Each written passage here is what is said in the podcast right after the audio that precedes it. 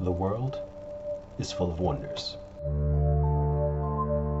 Magic is hidden in small moments.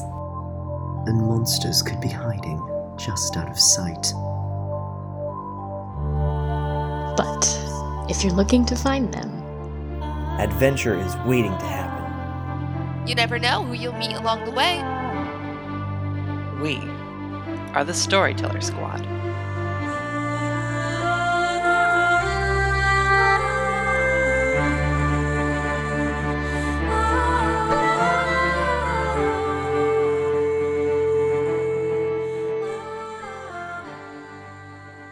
Hello, adventurers! Welcome back to the Storyteller Squad. We're finally back in Autumn Falls, so let's check in with our heroes and see how they're feeling now that they're home. So, some would have you believe that whispered practice sessions are like some weird underground fight club, hardcore kind of things. Honestly, we're more like a bunch of LARPers just messing with each other, but we learn stuff. I'm Hugo Rashad. All right, this is definitely because I'm biased, but I totally glazed over the fact that I now know Aiden Brightwood has confirmed killed like a lot of people, like a lot of people, like probably more than Damien has. I'm Agent Whittaker, and I don't want to think too hard about that, actually. I am about to get my ass handed to me by several very powerful ladies. Is this a nightmare or a dream come true? I'm Raven Eugenia, so there was an underground fighting pit at the deep, and I really, really want to go back and check it out, but it wasn't entirely clear on how kicked out and unwelcome I was. Because I'm Damien Edgecrest. I learned recently that not only is my mom not horrified of me, but I'm also not a disappointment. So that's two big checks in my box. I'm Felicity Starnbrook. My intro is also very wholesome, except for the fact that Whittaker put me on blast with his. Yeah, you you said I got really worried actually when you said you're going with the wholesome one. Rip. I'm here to leave a five star review for Whittaker brand hugs. 10 out of 10 would recommend. You can use coupon code SAD Angel for 10% off your next order or get a free trial if you sign up for the Eastey Agent Intern package. I'm Aiden Brightwood. Let's have an adventure. I will let everyone recover from absolutely destroying my cast. we're, we're fine. Oh, we're no. fine. Oh, no. Mm. That was so cute. Mm. Last time, our scattered hunters dealt with the aftermath and repercussions of their adventure surrounding the Willituck Lake monster, Gary Auburn and his family of Sasquatches, and the team of Aaron Pike, the research group trying to get evidence and tag a mythical creature that should be left undisturbed in the wild. Once you all said your goodbyes to Gary, made sure that Cook was taken to the proper authorities and brought to justice for his betrayal and attempted murder slash capture of the Willituck creature, you all returned to Autumn Falls, where the allure of normalcy and relaxed, regular living felt very appealing after the chaos, backstory reveals, and other tribulations that our last little story arc brought our heroes through. Specifically, though, Raven, having been roped into teaching the kids class at the Kojima Dojo, was invited by Noriko to take on some more advanced training, a off the books type of class. And we left off with Raven being brought to the secret underground whispered training facility where it seems that the younger members of the Whispered often meet during the week to train in the art of monster hunting, magic casting, maybe a little of everything. Noriko and Raven were joined by Ria and Zuri, the Singh sisters, who also seem ready to go and eager to put a newbie through her paces. Does anyone want to sum up anything else they did? I know Felicity talked to her mom. We had some very pleasant interactions there. he beat up a guy. That was fun. That's true. You did a lot of interrogating back when we were still up in Echo Bay. I finished my report so I don't have to worry about that anymore. Yep. Did your homework? We also met some centaurs. I don't know if we mentioned that. That's right. I forgot about the Crimson Order of. Centaurs. Yeah. In pursuing leads on the smoke creature that seemed to ally itself with Cook and who Damien revealed to everyone works for King Octopus, you all went out of town for a day and visited a motorcycle bar, which it turns out in some cases is often a glamoured centaur bar.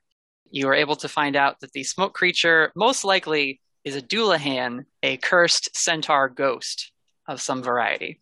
But let's pick up with Raven. What do you do when Noriko puts on some at the gym sparring music on a little boombox she's got set up in this ancient underground coliseum? She definitely is gonna like put her stuff down and take her jacket off and like I guess like kind of move towards the center of the room if that looks like that's where they're gonna do stuff.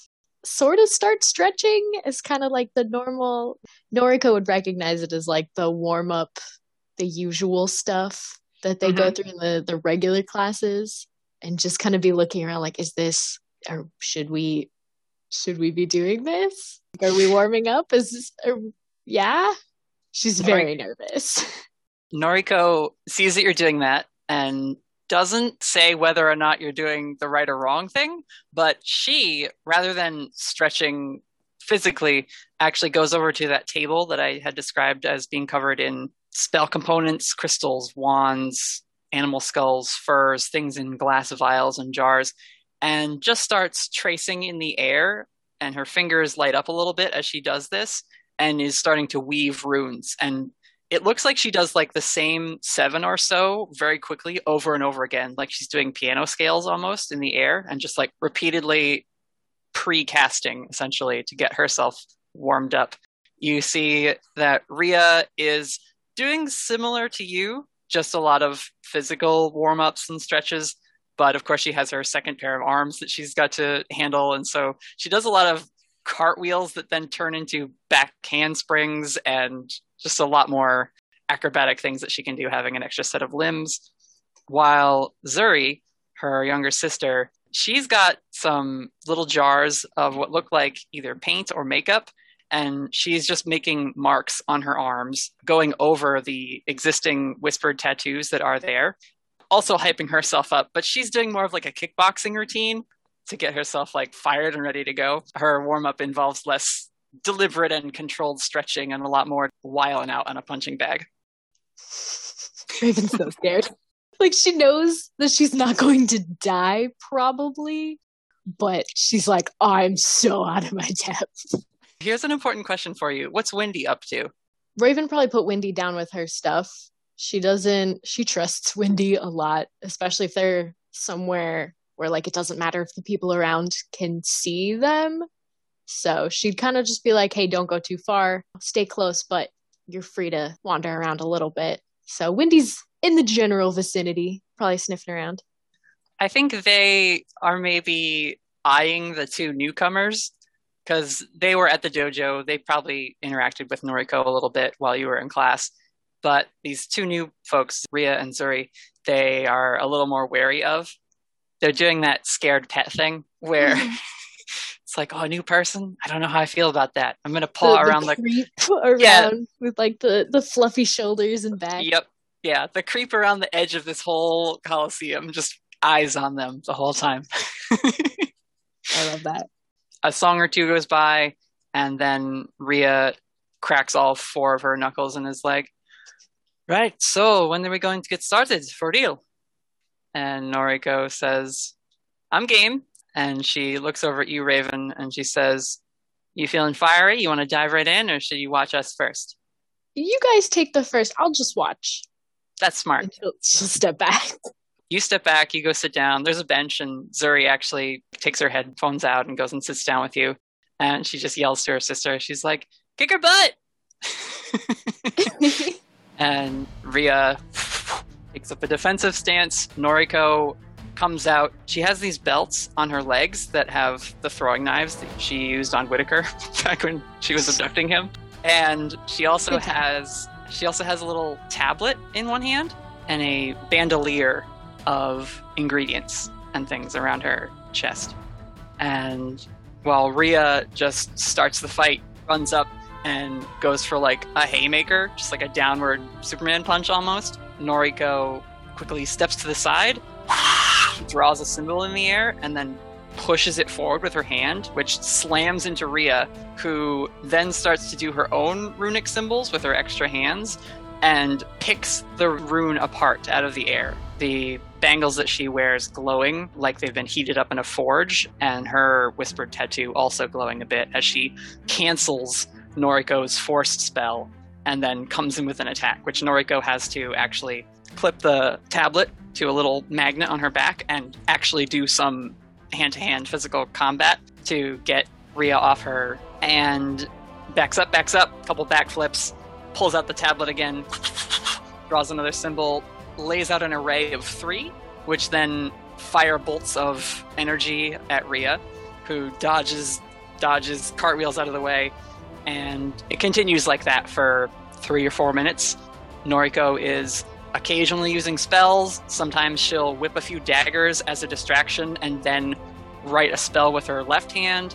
Other times, Rhea will feign getting hit and fall back, but catch herself on her extra arms and do the kip up to kick Noriko back, and she goes sprawling and tumbling uh, on the ground.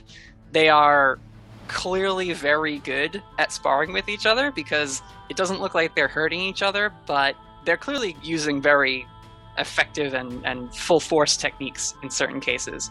While this is going on, Zuri looks over at you, and she's kind of been like glancing at you the whole time with this big grin on her face. Uh, and you can see her incisors are a little pointier than a normal person's would be. And she's just like, "So, first time, huh? How you feeling?" Nervous, I'll be honest. This is amazing, though. It's really cool, right? I mean, there's the whole constant threat of death and monsters lurking around every corner, but God, she's so cool. And she's just like staring with admiration at her sister. Yeah, they're both amazing. She... Raven's just like wide eyed amazement watching the whole fight. So you're a, a caster, right? You're a magic person? Yeah, yeah, still kind of new at it, but. Cool. I could never really figure that stuff out. I kind of went my own way. It's, uh, it's something. I don't. I didn't really pick it. It kind of found me. But uh yeah, I guess I guess you'll see. Are we you and I gonna fight after they're done? Absolutely. Oh. Cool. It's gonna be good. I won't hurt you much. Good to know. She picks at some of her like very nicely manicured nails. You see there's like designs and things on them. Like she has like really fancy nail art. I'll uh I'll keep these withdrawn for the fight. You can do that? I mean, yeah. Don't you have a cat? Oh yeah. Oh, that makes sense. There's a buzzer that rings, and you can see that Noriko has Rhea bound by three bands of energy, but she's panting and holding her side, and she has like a black eye. Meanwhile, Rhea is just like restrained up top behind and has her legs kind of also locked in place. And she's like, ah, One more second, I would have had you. And Noriko is on her tablet scrolling a couple things and she's like, one more second always counts. And hits a button on the tablet. The bands come undone. And Rhea drops to the ground, shakes it off, and looks over at you two sitting on the bench. And she says, All right, you're up. Three minutes on the clock. All right, let's go. Zuri rushes out into position. You can see she's like doing that thing where she's like bouncing on the tip of her toes, doing a little back and forth, side to side step. And uh, she calls over to Noriko and she says, Noriko, do I get to pick it? Uh, yeah, I guess so. And she's like, play my song. And Noriko puts on Eye of the Tiger. oh my god. Zuri gets into the beat and then full were tiger transforms and charges at you, Raven. Oh god. What do you right. do? She's going to try to pull from her martial arts training and just dodge in defense. No fighting back for the first bit, just like rolling out of the way, like trying to get away from her and like keep distance between them. All right, well, that'll be act under pressure since you're not trying to kick some ass in this moment. Well, honestly, kicking some ass probably would have been better. I rolled a four minus one. oh no! oh, Raven. Yup.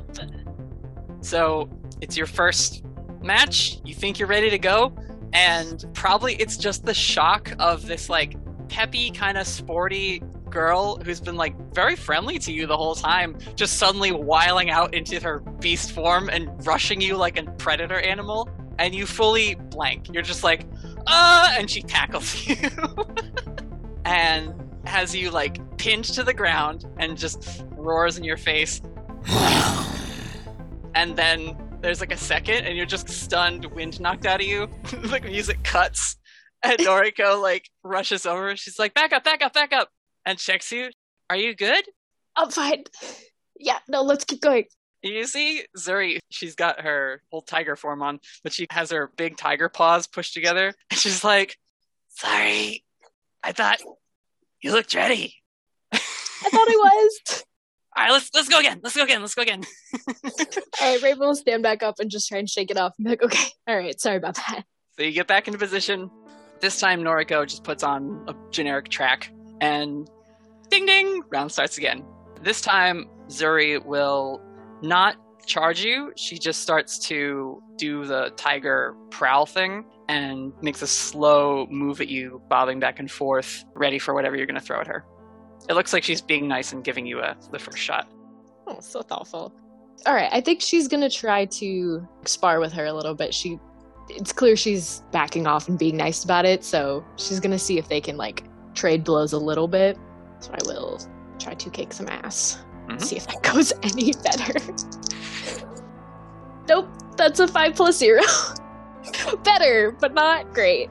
Slightly better, not fantastic.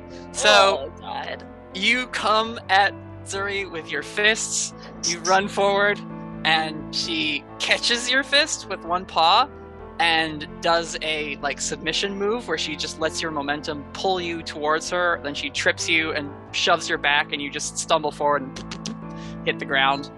Uh, and this time they don't stop the clock, but Zuri just, come on, you can do better than that. So you'll take one harm from falling on your face. That's valid. Yeah. It's more emotional harm than anything.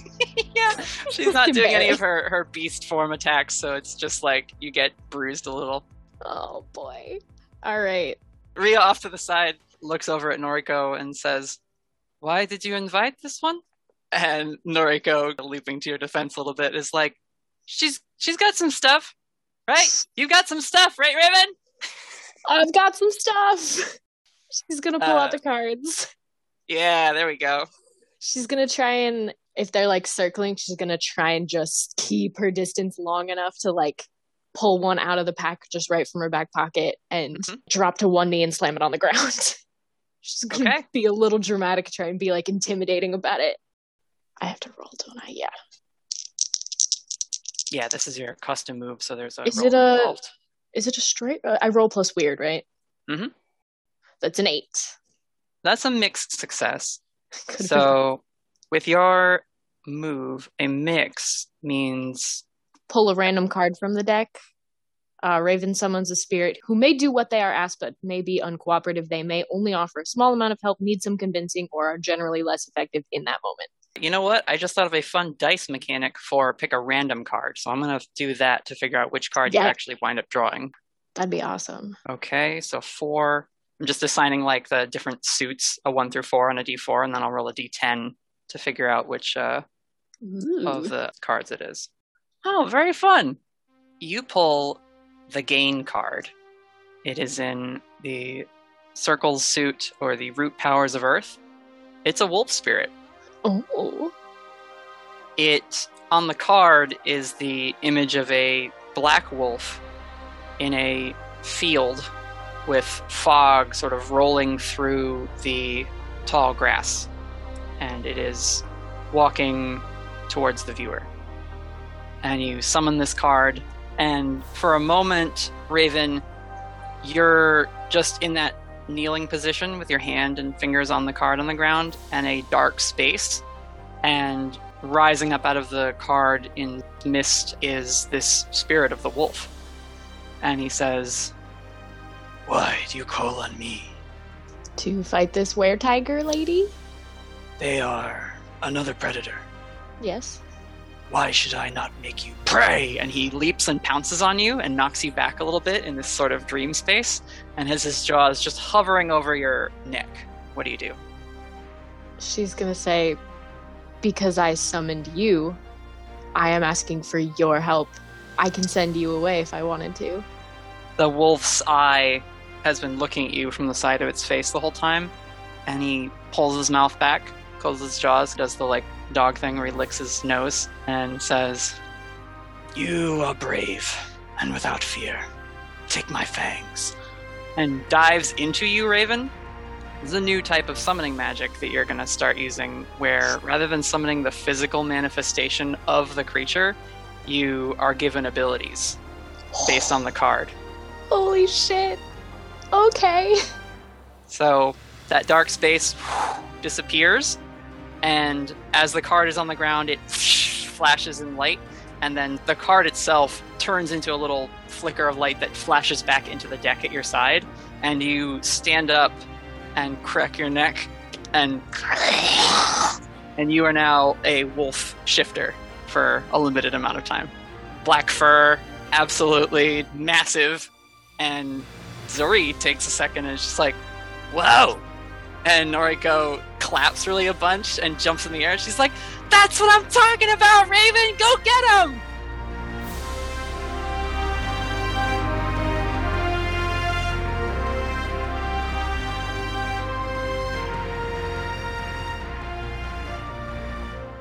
So what do you do? She's gonna try and kick some ass again. You have three tough for now. really? Mm-hmm. Oh my god. Right, hold on. I'm changing dice because those were not nice to me earlier. Use the fancy ones. Those were worse.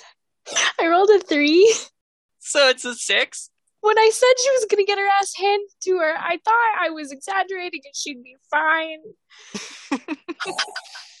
I'm going to roll something. I'm just going to hold the dice up for you to look at on the screen.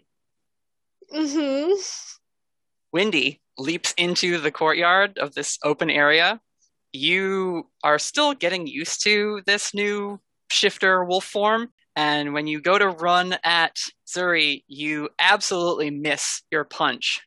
But Wendy, from their jackalope form, turns into just the leaves on the wind that it sometimes transforms into, swirls up your back leg, around your back, and down your arm, and forms into themselves at the top of your hand, turns around and fires one of its quill arrows at Zuri, which turns into a big gust of wind when it hits her and knocks her back. You'll get a mixed success on kick some ass thanks to Wendy's helping you out. As My sweet baby. yeah, you have a familiar. Use them. Zuri is hit in the face with this quill that has a bunch of hurricane force winds behind it. But as she's taking the hit, she's trained to be able to soak up a bunch of damage in her were tiger form.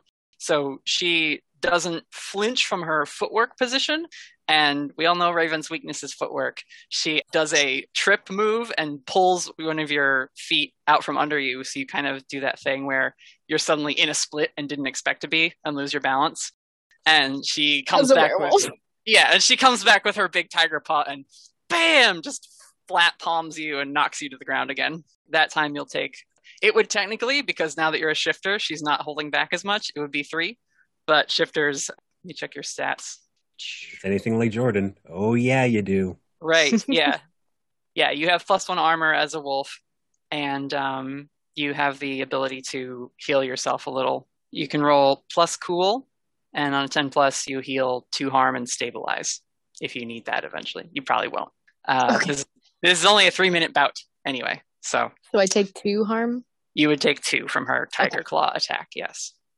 Hugo, I'm glad you spoke up because we're going to jump over to you for a second as that match continues. You and Haru were just at a sub shop discussing that you're back and talking about karate on a philosophical teacher level. You would ask the question Do you think Raven is. Or was it you or Haru that asked? I asked it, and Haru had a less than enthusiastic reply. Yeah, he was like, absolutely not. Should she ever be part of that? but I think once you guys pay your bill, bust the table for the, the people there, he says, actually, Noriko usually spars around this time. Do you want to go? You want to go a few rounds? May as well. Honestly, I'm kind of rusty. I was gonna say uh, you haven't been to class in like a month. Life got unexpectedly busy. You made things real complicated when you left. To be fair, I didn't mean to. But also, to be fair, you guys can handle it. He nods at that and says, "I don't know, man. I'm just a low-level operative. I don't see leadership in my future." You know, ah, nah, don't worry about it. I'll talk to you about it later. Okay. Is later three months from now, or like the next week, or? Oh, oh, that hurts. Oh. I mean, you tend to vanish, dude. How about this? I will get a proper phone and I will actually keep in contact with you. Yeah? Like one that Yeah. opens? Or are you talking like an actual phone? There are modern phones that open. I'm not that far behind. Your phone has an antenna, dude. Hey, it works and I don't damage it accidentally.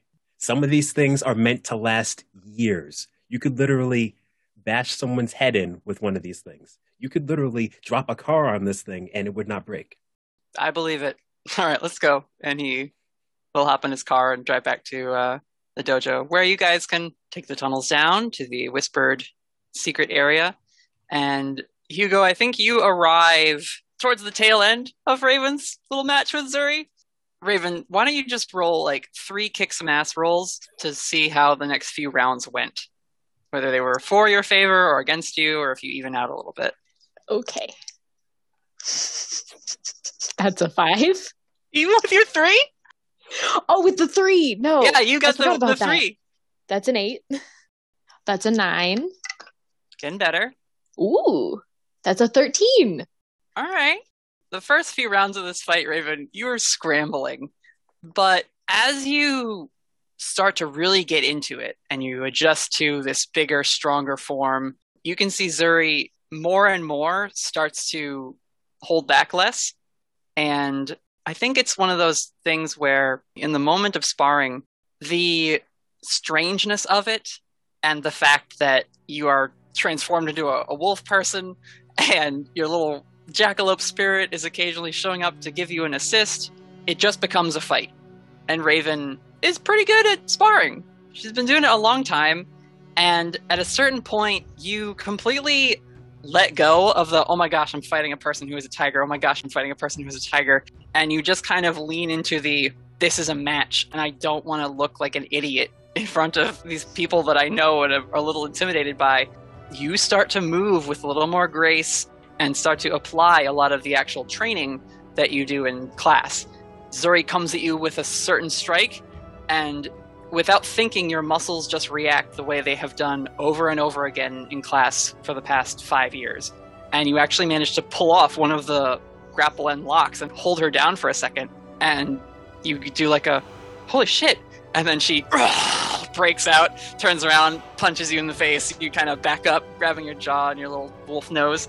And then it's like, oh, here we go, it's on. You go at her a few more times. She never pulls the claws out because she said she wouldn't. And any claws you rake across her fur don't seem to do much because you are, in comparison, a much smaller shifter. You're not a full blooded thing. This is just a magical effect that's happening to you. But it gives you enough of an edge that by the end of the match, Zuri looks kind of worn out. Like she had to exert herself in this match against you. And with that 13, she is coming at you in this long charge. Looks like she might try and do like a a swat, but at the last moment she skids and leaps into the air on her powerful tiger legs and goes for a flying side kick. And you, through a little bit of luck, a little bit of instinct, and these quicker reflexes as a wolf lady, just duck under it and skid underneath and manage to whip up and around and kick her as she misses you with the kick and she sprawls and gets back up into a pose like, ah, all right, one more time. And that's when beep. And Noriko is just like, okay, get off the field. Next round. Zuri looks over at the clock. That was awesome. Oh my gosh. And like runs over to you. and the wolf form that you've had dissipates off in this sparkle of blue little specks of fairy light or magic. And you just hear a, a very distant wolf howl in the back of your mind. She helps you up. She says, No one has ever done that to me before. I'm really impressed. Thank you. I've uh never done that before. That one was new. Wow. Okay, so we should talk. Uh, Hugo, you saw that last couple of bits, and you and Haru step out of the tunnels. And actually, Raven, there is a slow clap that just starts from the echoed back of the auditorium. Haru yells across, I stand corrected, Miss Eugenia. That's 10 bucks.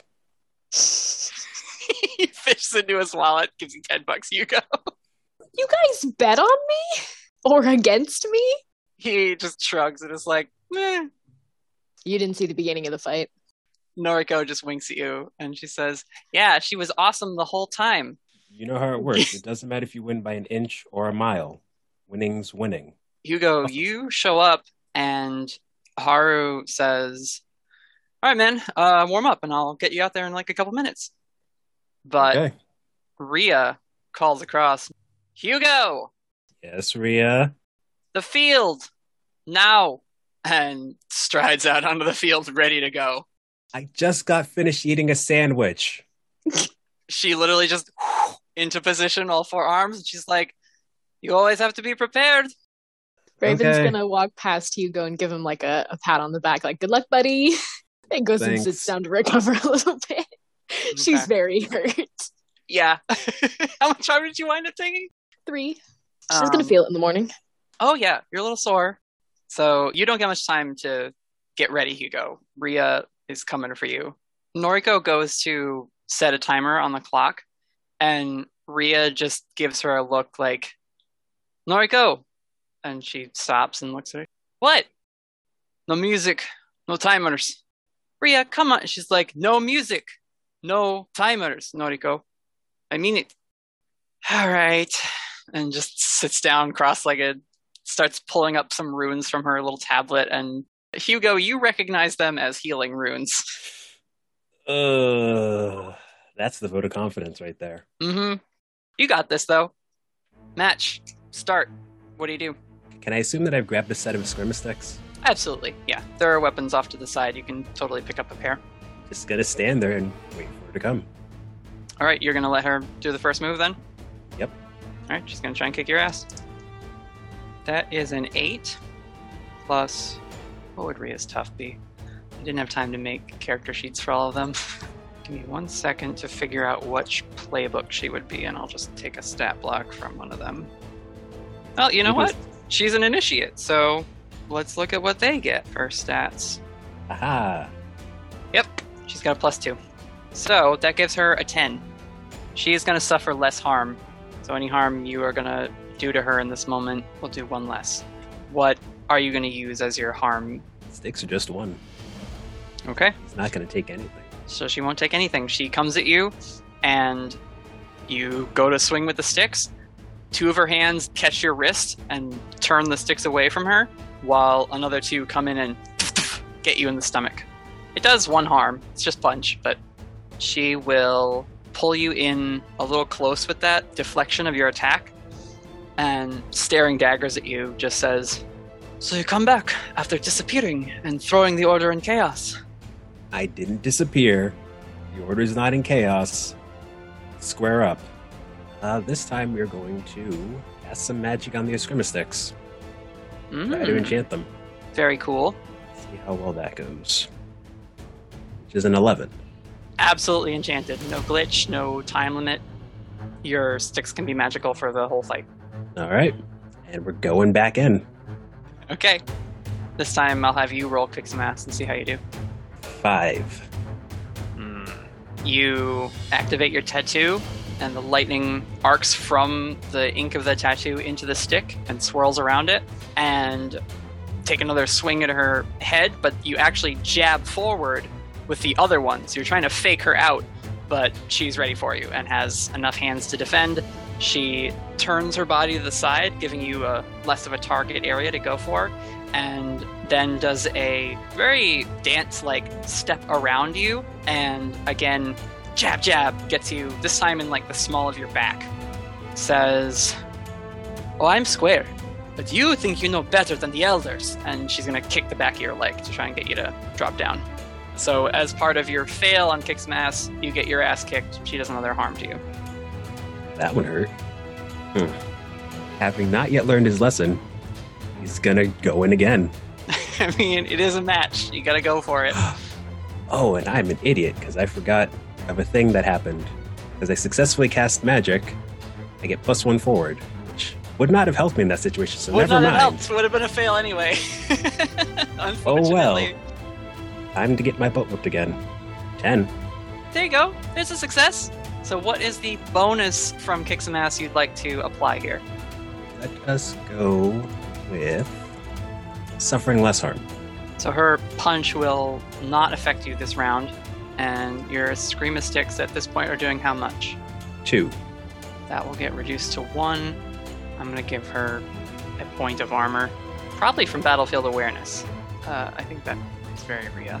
You waste no time. You turn around with a counterattack, and she can only keep defending your also expertly trained attacks for so long.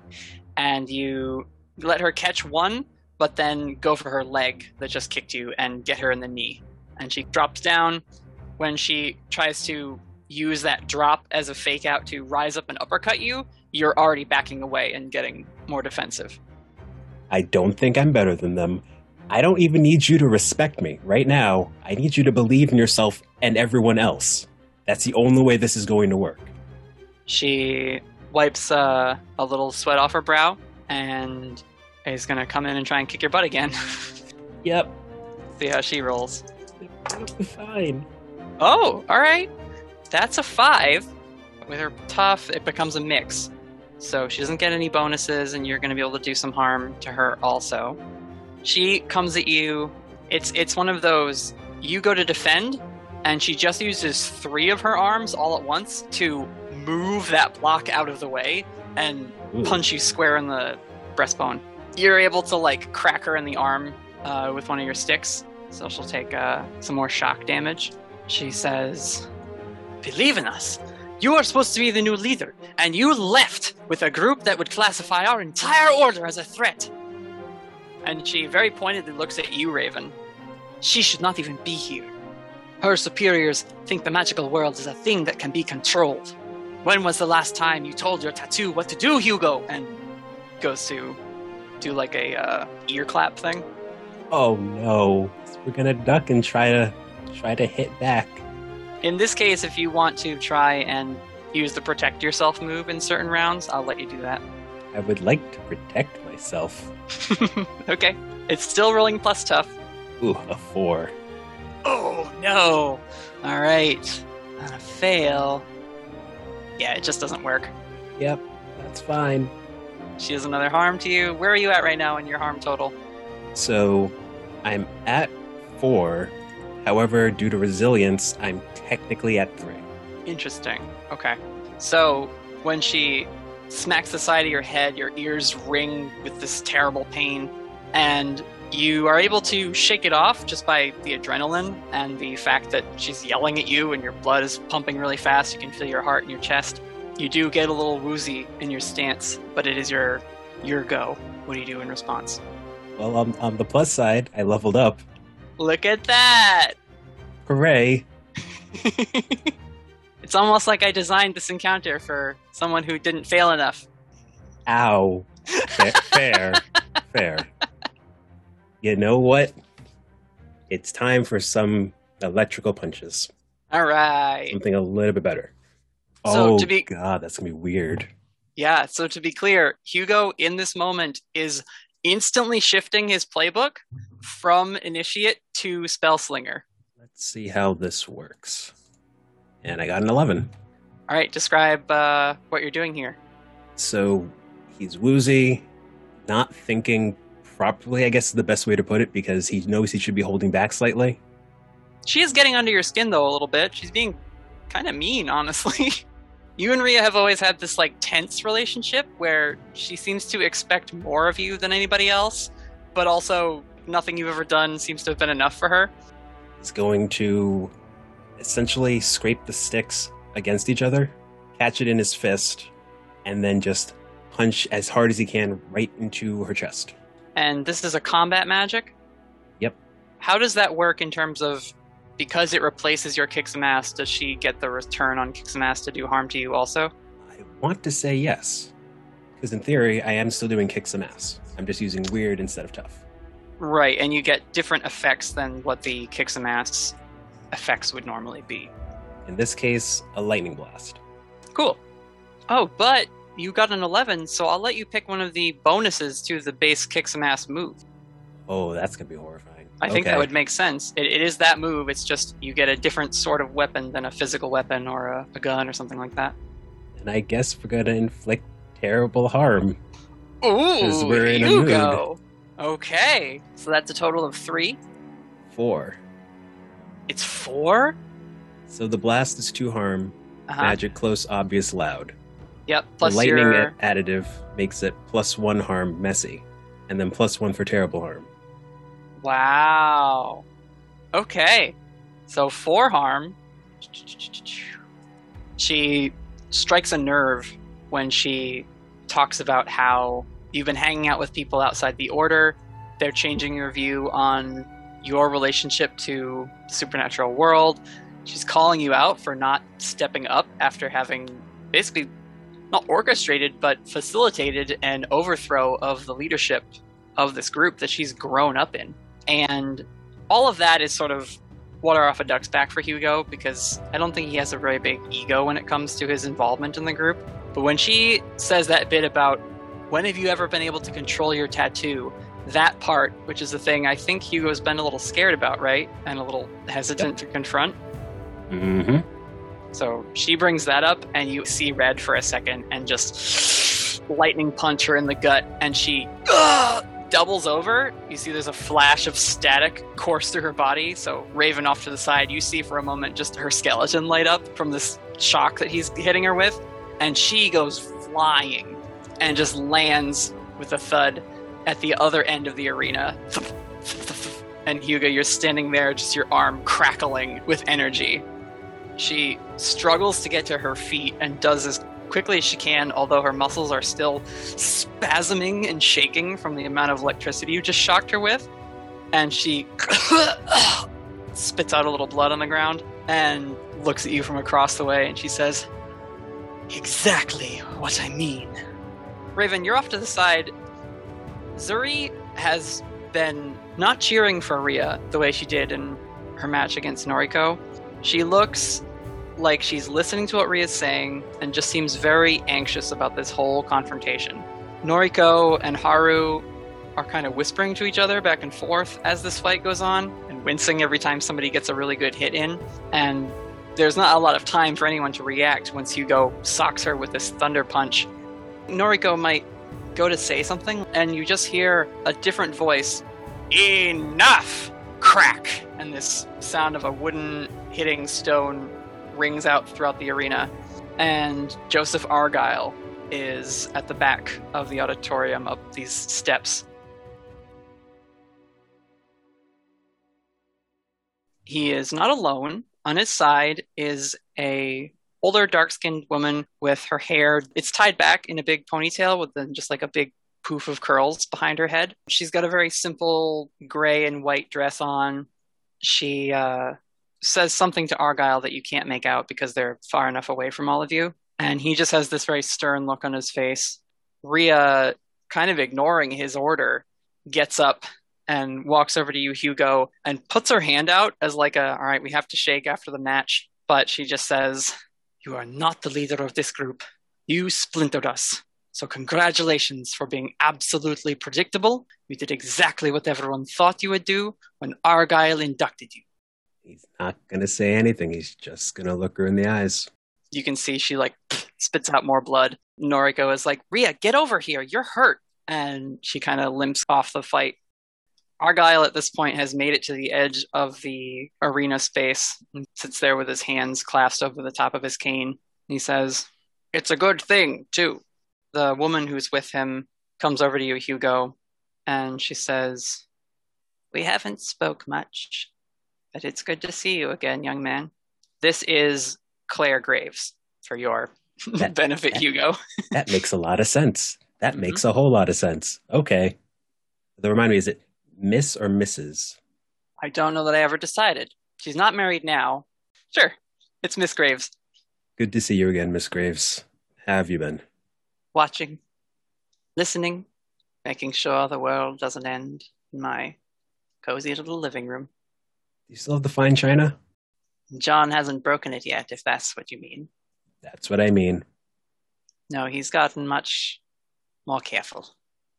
Raven, you have no idea who this lady is. Ria, Absolutely no clue. Ria goes to sit down. Noriko starts to use magic to stabilize her. Haru whispers to you, That's one of the elders, former elders, back when that mattered. Hmm. Argyle comes over to you, Hugo, and he says, How was your trip? Productive, mostly. Hmm. Longer than I expected. Involved some boats. Was it a fan.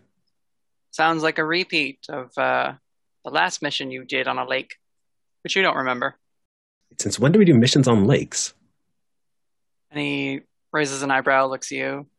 Bear Lake? I sent you there last summer.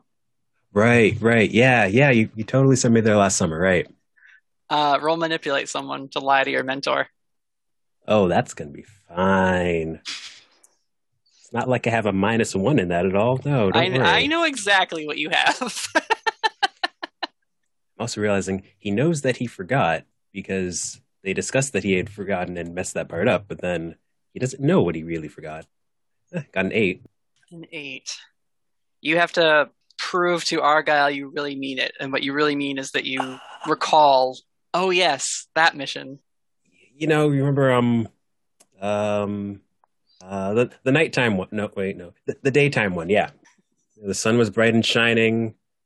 There's like three things on the water. Honestly, my allergies made it really difficult for me to remember. It, it's been a while. Claire takes your hand for a second, looks at the back of it, turns it over, runs a finger down from the base of your wrist through the middle of your finger and down your middle finger, Hugo, and she says, You've been dealing with strange forces out in the world, Mr. Rashad. That's that's what we've been doing for quite some time. Yeah. Hmm. I wouldn't rely on the spider too much if I were you. Stories matter. And Hugo's eyes go not necessarily wide, but more of an oh. Oh, she knows. Okay. Oh, she knows. This is Claire Graves. Yep, it is. She smiles, pats the back your hand again, and goes over to speak to Ria.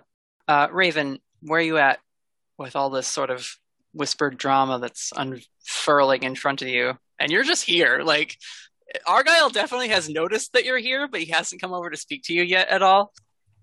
I feel like Raven is.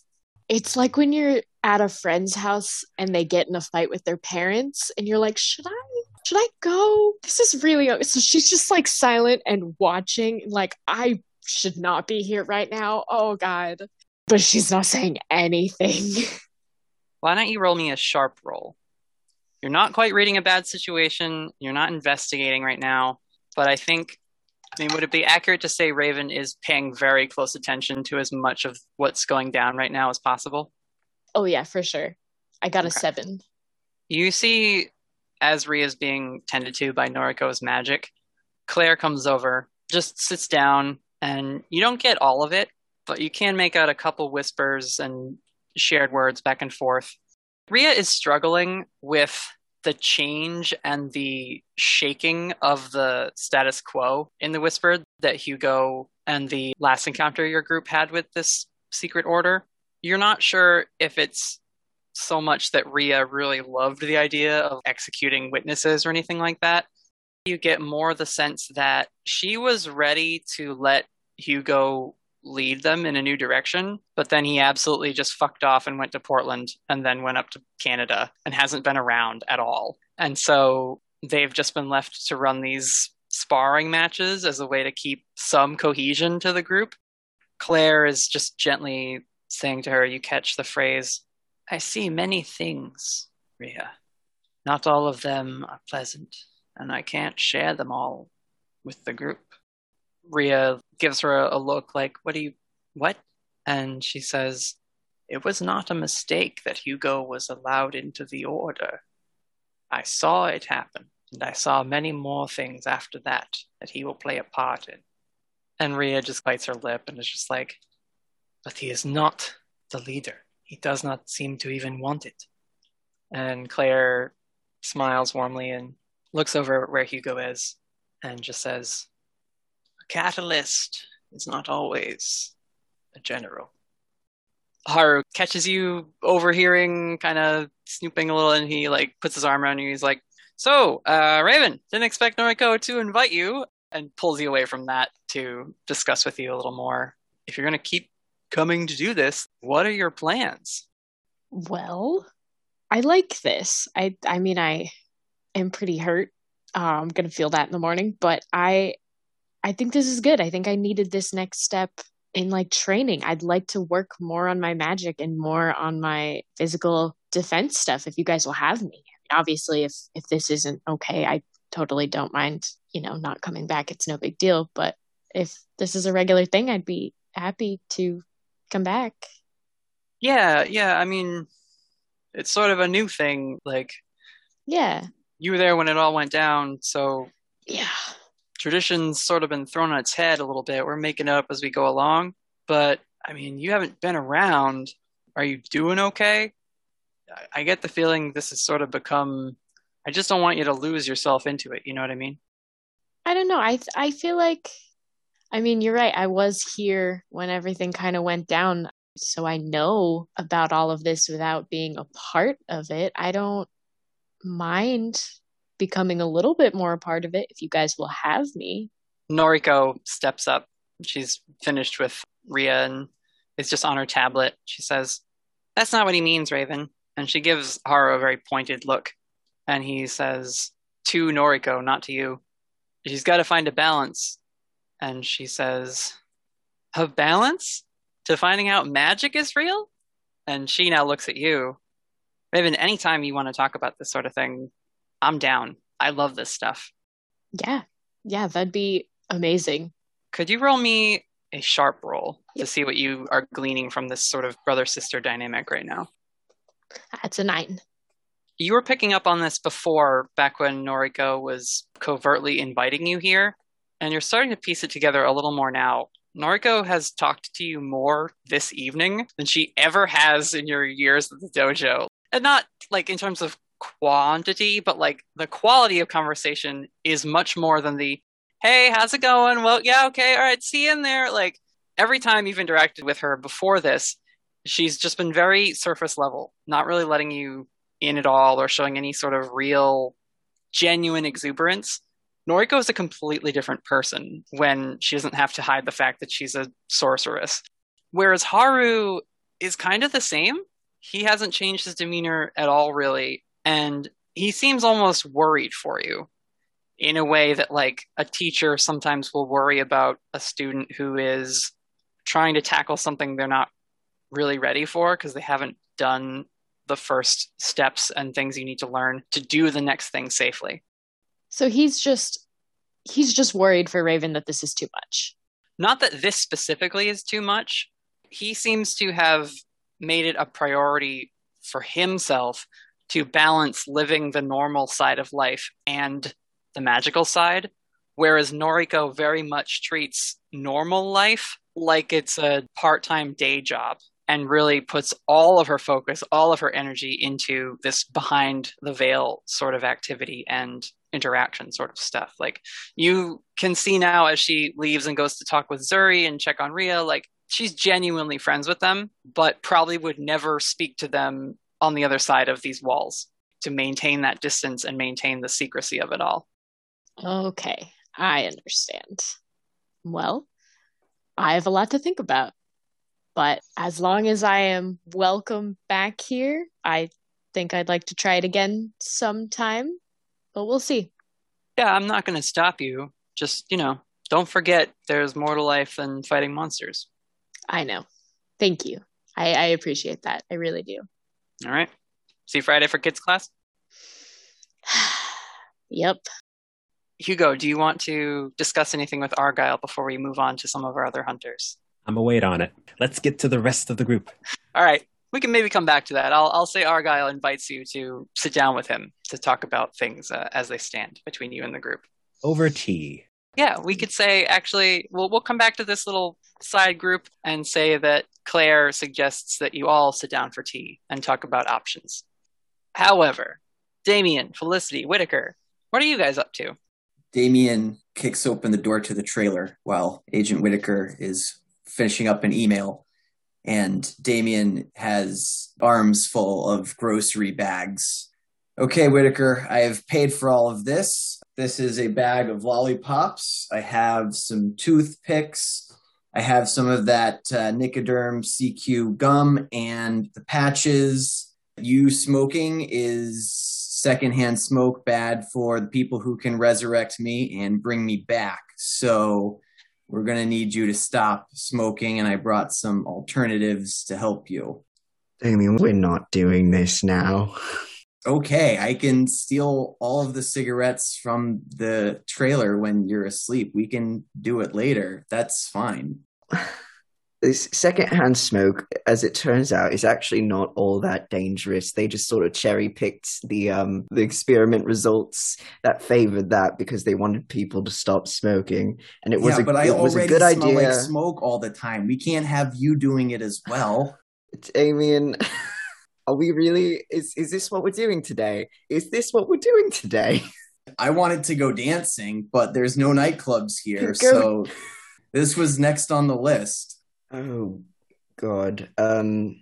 The most nightlife entertainment that there is in Autumn Falls, as we've discussed, is the Rouge, which is the tiny makeshift cinema in town that plays movies four months after they actually theatrically release. And there is sometimes dancing at a bar in town, but it's all just either contra dance or a lot of slow dance. And maybe on Fridays they have a thing for the teens that plays a lot of pop and EDM sort of stuff. Well, Prithi keeps going on about getting a vape pen for me, and maybe this is the sign that I needed to switch over to that. I will happily take you to the vape shop. We can switch. You know, as you can see, I wasn't really picky on, you know, your coping mechanism. So whatever. Is this really you just sort of this is weird for you, Damien. I know you said it's uh, out of um protecting Felicity. Is that really what this is? Is that all this is? Yeah, see, the thing that people assume with sociopaths is that we have to like hate and be mean to people all the time, but it's really just whatever is most convenient for us. So if you were an alcoholic, I wouldn't be trying to stop you unless it was you were trying to drive Felicity around. So you could do that, that would be fine, but smoking is, you know, actively harmful and unpleasant to smell. I mean, yeah. Uh, So you can be um, totally self-destructive, you know, just don't bring the others into it. And Uh, yes, if you started casting magic and summoning things, then I'd be more concerned about your safety. All right. Um, how about I just don't smoke around Felicity and we not talk about this again? This is so strange. I never thought I'd have you in here tell me what to do with my life and my lungs. You can cut this out, Natalie, but Emery also doesn't know how to role play being someone with an addiction, and I don't really know the most sensitive way to handle that sort of situation. yeah. Fortunately it's it's not something so criminalized right as like a cocaine or meth addiction. But uh, yeah like if you smoke you smoke. Like it's it's hard to quit. But i think also the thing that is strange for whittaker in this moment might be that damien is showing concern for someone which Now that is wild. And listen, he says it's a selfish thing, but um, it's like he's working really hard to justify how selfish it is. He could have just done a nice thing and not had an argument to back up, like, oh no, but this benefits me because. it's like, yeah, Yeah. I, I guess it benefits you, but like very indirectly. yeah. All right. we'll see. We'll um we can always start by cutting back. That's fine.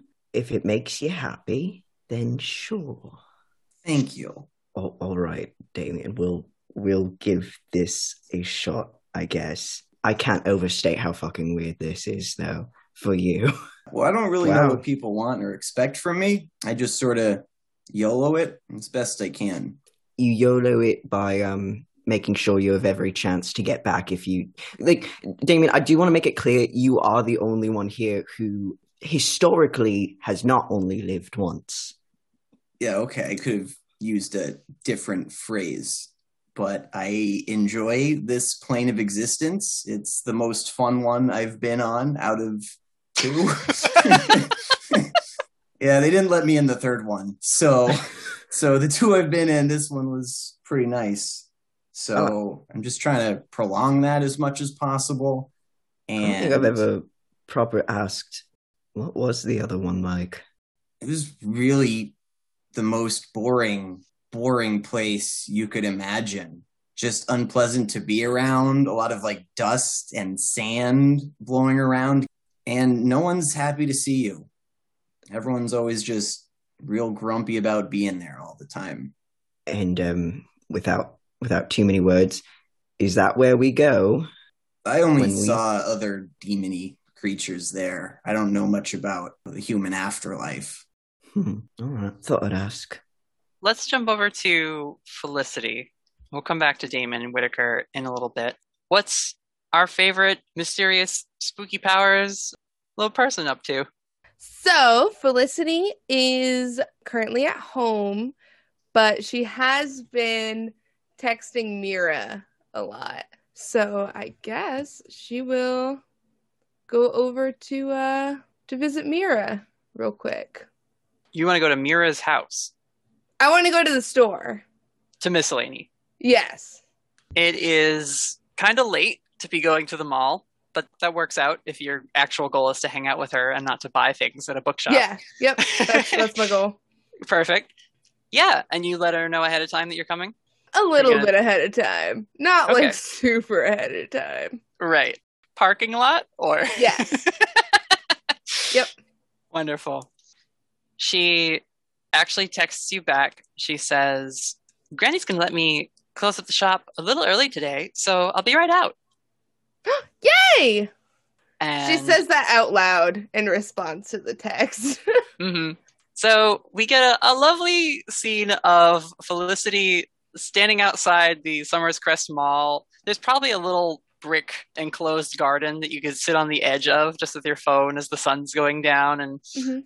we're actually approaching summer. Ah, how about that, guys? We've been playing Oh long enough. I'm gonna let I'm gonna let time pass. New season. So Summers Crest Mall, the start of summer. Clock's been put ahead, so it's actually longer daylight hours than normal. So even though it's I guess eight, uh, there's still a little bit of light in the sky, and the doors of the Summers Crest Mall swing open, and Mira is there, and she waves at you and then starts running over to you. Hello! Felicity Starnbrook, it's so good to see you. And she It's gives you so a good hug. to see you too. I'll give her the biggest hug back. You've been away for a while. Yeah, oh my god, I have so many crazy things to tell you about. I want to I- hear about all of them. Okay, okay, wait. Can we do this somewhere else? Yeah, where do you want to go? I was thinking maybe we could go on like a maybe like a little date that I have set up. You see her eyes go wide, and her hair does the Ghibli thing where it almost stands on end a little bit and fluffs out. And she does like a little shiver, and she's like, Felicity Starnbrook, I would love nothing more than to go on a date with you. Okay, come with me. Let's go to my house. All right, lead the way. All right, and we're gonna I'm gonna go back to my house. Okay. You have lots of time to catch up on the walk back. Yeah. So you don't have to like role play retelling the whole adventure of the Willituck Lake Monster, but you can tell her all about the people you met there, the dangerous times and all that. I'll save all of the like uh supernaturally stuff for when we get to the date so that I'm Mm. not out in the open talking about all of the crazy things. So yeah, when we get to my house, the first thing I want to do is introduce her to my tree. Okay. We often say that you just go right to the tree instead of inside and then to the tree. So I'm going to retcon slash make canon that there is a gate in your family's Yeah. fence that just lets you walk right through into the little vegetable garden your mom keeps, and then you're in the backyard. and I'll go sit down on the swing and I'll tell her, "You can just sit right here. Um, she'll be out soon." Mira sits cross legged on the ground, leans back against the trunk of the tree, and closes her eyes for a second. And she says, Hmm, a lot of things are making sense now. And then just smiles wide at you. Uh, They are? Yes, you've clearly had very good influences in your life. Oh, you mean you mean Grandma Tree? Yeah, she's she's really awesome. And a little seed pod drops into Mira's hand. You hear uh, an old chuckle go by on the wind. Mira says, Yes, I imagine it must be nice growing up with a, a speaker tree in your backyard. A what? A speaker tree? A tree that you can talk to? Oh, I knew I could talk to her. I just didn't know that she had a name. You hear I thought she was special. Yeah, you hear Grandma Tree again through the rustling of her leaves. She says, Some other trees are more shy than me. Yeah, you're pretty out there, Grandma Tree. Um, I like to live it up. I understand that. Um, this is my um girlfriend. You see her freckles kind of twinkle with little bits of like, it almost looks like she's got gold glitter on her face. And she says, I do love when you say that. Hello, it's a pleasure to meet you. And the Grandma Tree says, I see. Well, I can't say I'm surprised that Felicity would become very attached to one of the folk. And Mira looks at you, winks. She says, You could say I'm very attached to her as well.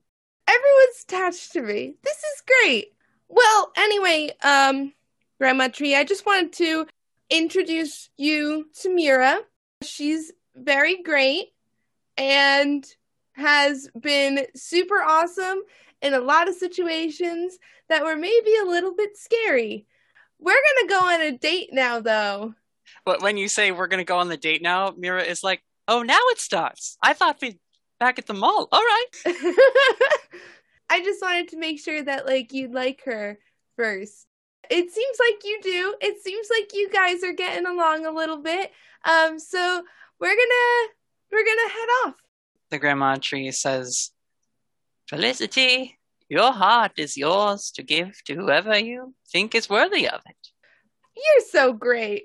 Felicity is gonna grab Mira's hand and skip down there's like a trail in her backyard into the woods and bring her back down that way Okay. to the trail.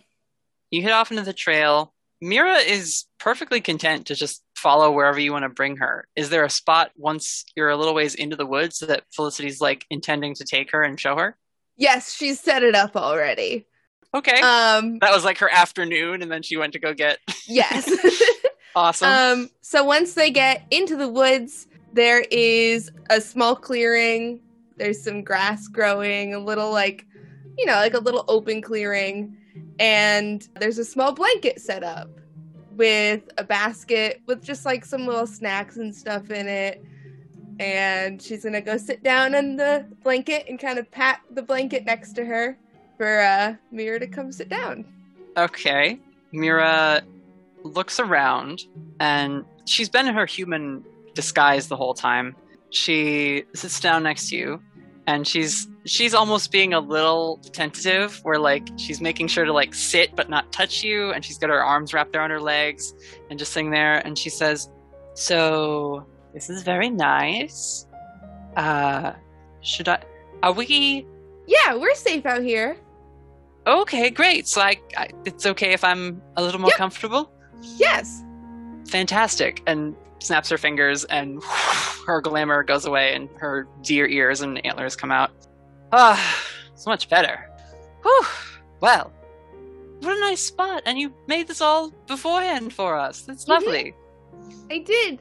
As soon when we were texting earlier, and I was kind of like, "Hey, are you like busy tonight?" And you were like, "No, not at all."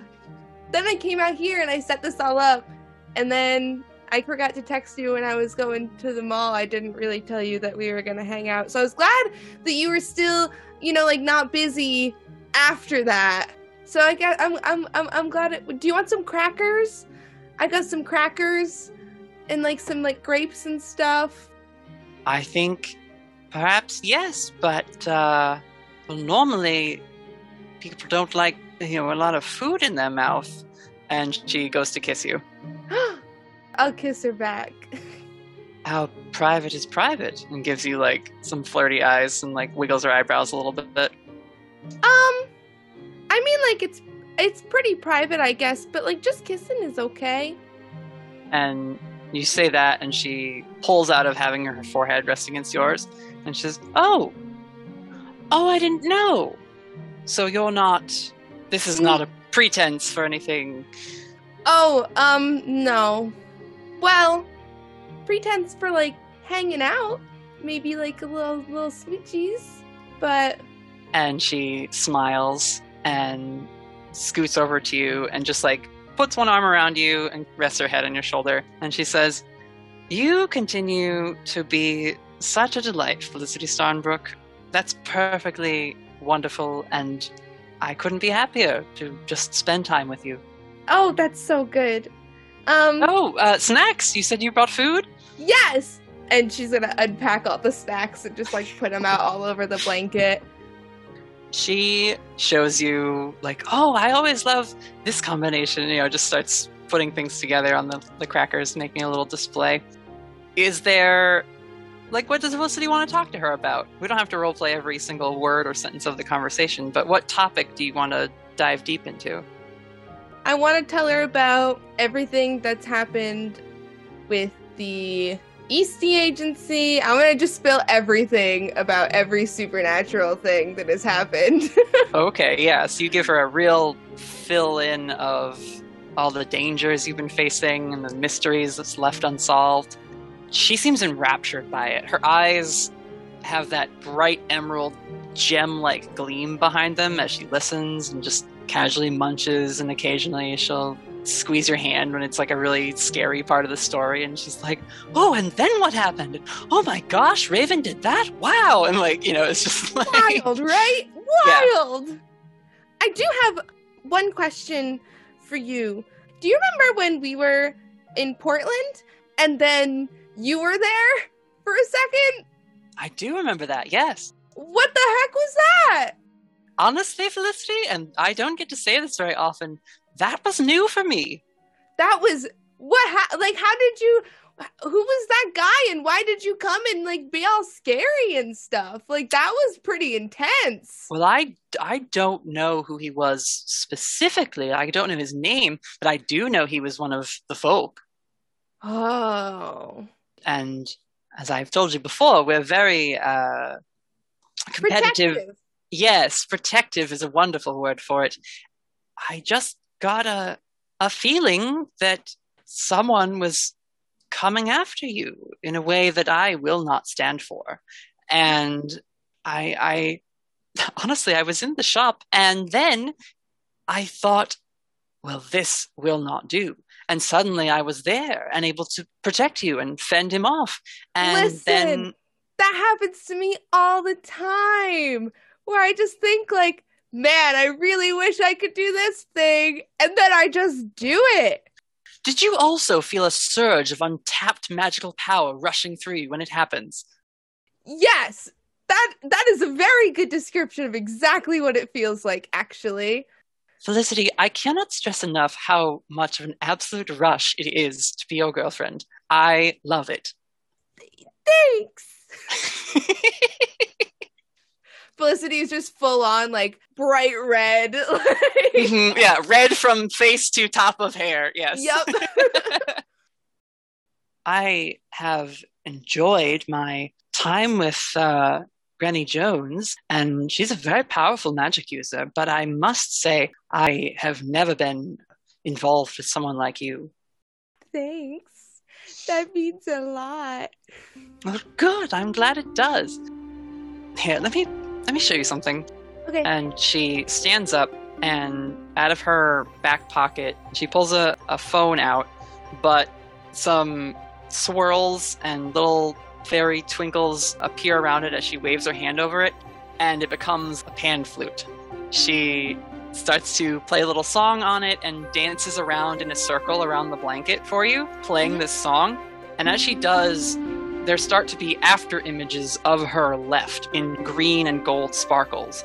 And as she moves and dances and hums and looks at you and winks or whatever, eventually the steps she's making in the grass with her little deer hooves start to also glow golden as she steps. And a few times around the blanket, and then she stops and holds one very long note on the flute and then magics it away, plants both of her deer legs in the dirt, throws her hands out, closes her eyes. And when she opens them, they're bright green, and the gold hoof prints around you all burst upwards with golden light. And the space that you are in on the blanket suddenly swirls around as if the entire earth were rotating on this point, and you're not in the forest anymore.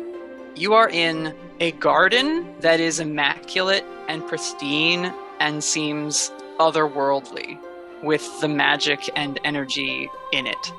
She says, Welcome to the Haven, Felicity Starnbrook.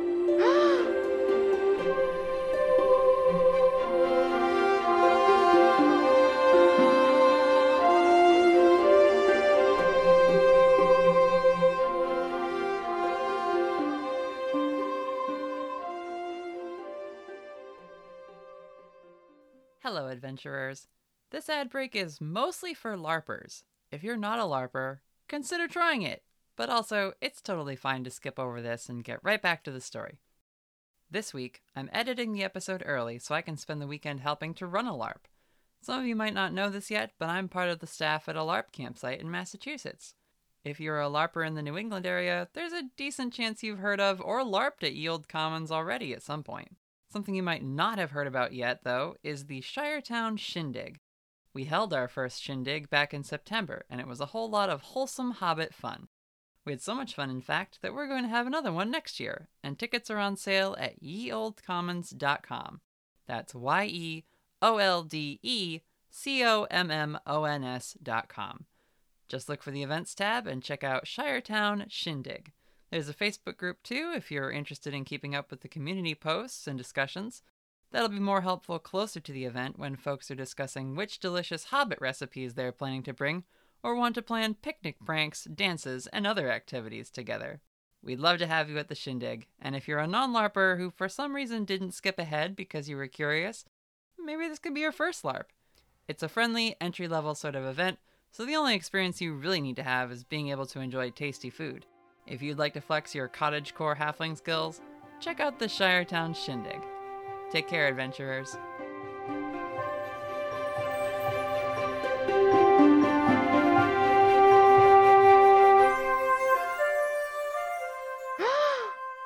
what is this place? And she offers her hand to you, I take it. and she leads you into this beautiful place. It is the most Storybrooke forest you've ever seen. There are little wisps and things floating through the air quietly, and every once and again you'll see a little small folk or a, you know a satyr or something run by and give a little wave. And Mira is just speaking to you the whole time. She says, "This is a place that the folk go sometimes when they want to get away from the world and the dreariness that can sink in over time." Do you live here? Do you have a house? No, I, I tend to stay at Granny's for now. Oh, okay. There aren't really houses here. You don't need them. That's so cool. She actually points over at like the base of a tree where there's what looks like a raccoon person, like maybe a tanuki or something, just like curled up on their big fluffy tail and like taking a nap in a sunbeam. are we are we going anywhere? Or are you just is this it? Are we going here? Not that this isn't the coolest place that I've ever been because it definitely is and I don't want to undermine that. I just want to know if there's like a place. Is there like a really cool place that we could go? Mm, cool place is sort of just here. It's what this That's- is. Yeah, yeah. I mean, you're not wrong. This is the coolest place I've ever seen in my whole life. I just wanted to like be mentally prepared, like if it got even cooler, you know. Felicity, you as you're walking through this space, it's almost it's almost even like there is music playing just ambiently in the background. And when you try to listen to it, you can't hear it. But as you just move and observe and look around this magical space, it's almost there in the background of your mind. And you have never felt more at home than you have in this moment walking through this space with Mira. Wow. Okay. It's like you've always been staying away and have finally come back to a place that feels like you belong here. Mira, I don't I don't know what it is about this place, but it just feels like kind of right, you know? Absolutely, I know what you mean. It's like if the whole world could be this place. What a wonderful thing it would be. Yeah. Then like everywhere would be right. Exactly. Felicity, could you roll a sharp check for me? Got a 10. Get a 10? While you're walking around and experiencing all these feelings of contentment and happiness being here, you connect something, Felicity, about this place. Okay. You know of a place that's been described to you that would fit this description. And it was Aiden that told you about it. Oh no.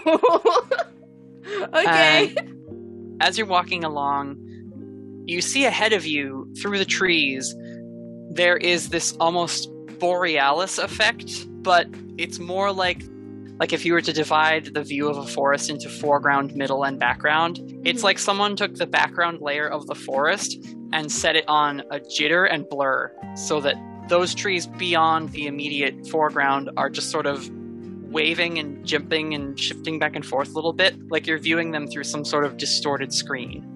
And Mira says, Oh, gotta turn around. Did we reach the end? Well, it's the edge of this part of it, yes. Real quick. Do angels live here? No, I've never seen an angel in this place. Then again, I've never really seen an angel. Oh no, wait, your friend Aiden is an angel. Yeah, no, I only said that because she has told me about this place before that sounds exactly like what this place is. And she never took you here before?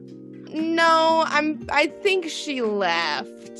Hmm. Well, I can understand wanting to leave. I mean, there's plenty to do in the world. It's just, uh, you know, it's a little more dingy. That's very interesting. I never considered that there might be. Hmm. How much do you know about her? Um, kind of a lot actually. Like she's an angel. She hates That is a lot. Damien. Hates him. Oh, that's that goop creature your friends with. Yeah, he's a diss. So that's the funny thing is like in our little friend group, we have an angel and we have a demon. Huh. How does that work? I would say you're a very lucky person, Felicity Starnbrook. Oh, entirely. Because you're my girlfriend. She feigns like bashfulness and then kisses your cheek. Well, would you like to go back? See, like, yes and no. we should have had our picnic here. We can finish the picnic. Okay. Yeah, let's, I mean, let's go to the picnic. So you turn around from this edge of the haven and go back to where your blanket is set in the woods and sit down and have a rest of your lovely picnic.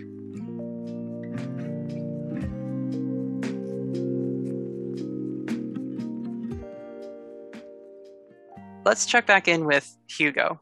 And I guess Raven, because we said that everyone at this nighttime sparring group is going to be having tea with uh, Claire and Mr. Argyle. Was Raven invited to that? I was going to ask because she's totally fine with leaving Hey, Raven. if it's like a whispered thing. Hey, Raven, you're a guest. Would you like some tea? All right, yeah, I'll have some. you sure though? Like it's cool because I can I can go. It's totally cool, I think. Zuri comes up behind you, Raven, just like appears behind you, basically. Like she's very like quiet when she moves and just pops up. If Claire bought treats, you're gonna want to stay. Okay. So you guys head out of the arena and go back up to the library of the Whispered's secret compound. There's a big wooden table set up in one corner, and there are some simple jelly filled cookies on a tray and a little teapot set up that Argyle has been tending to.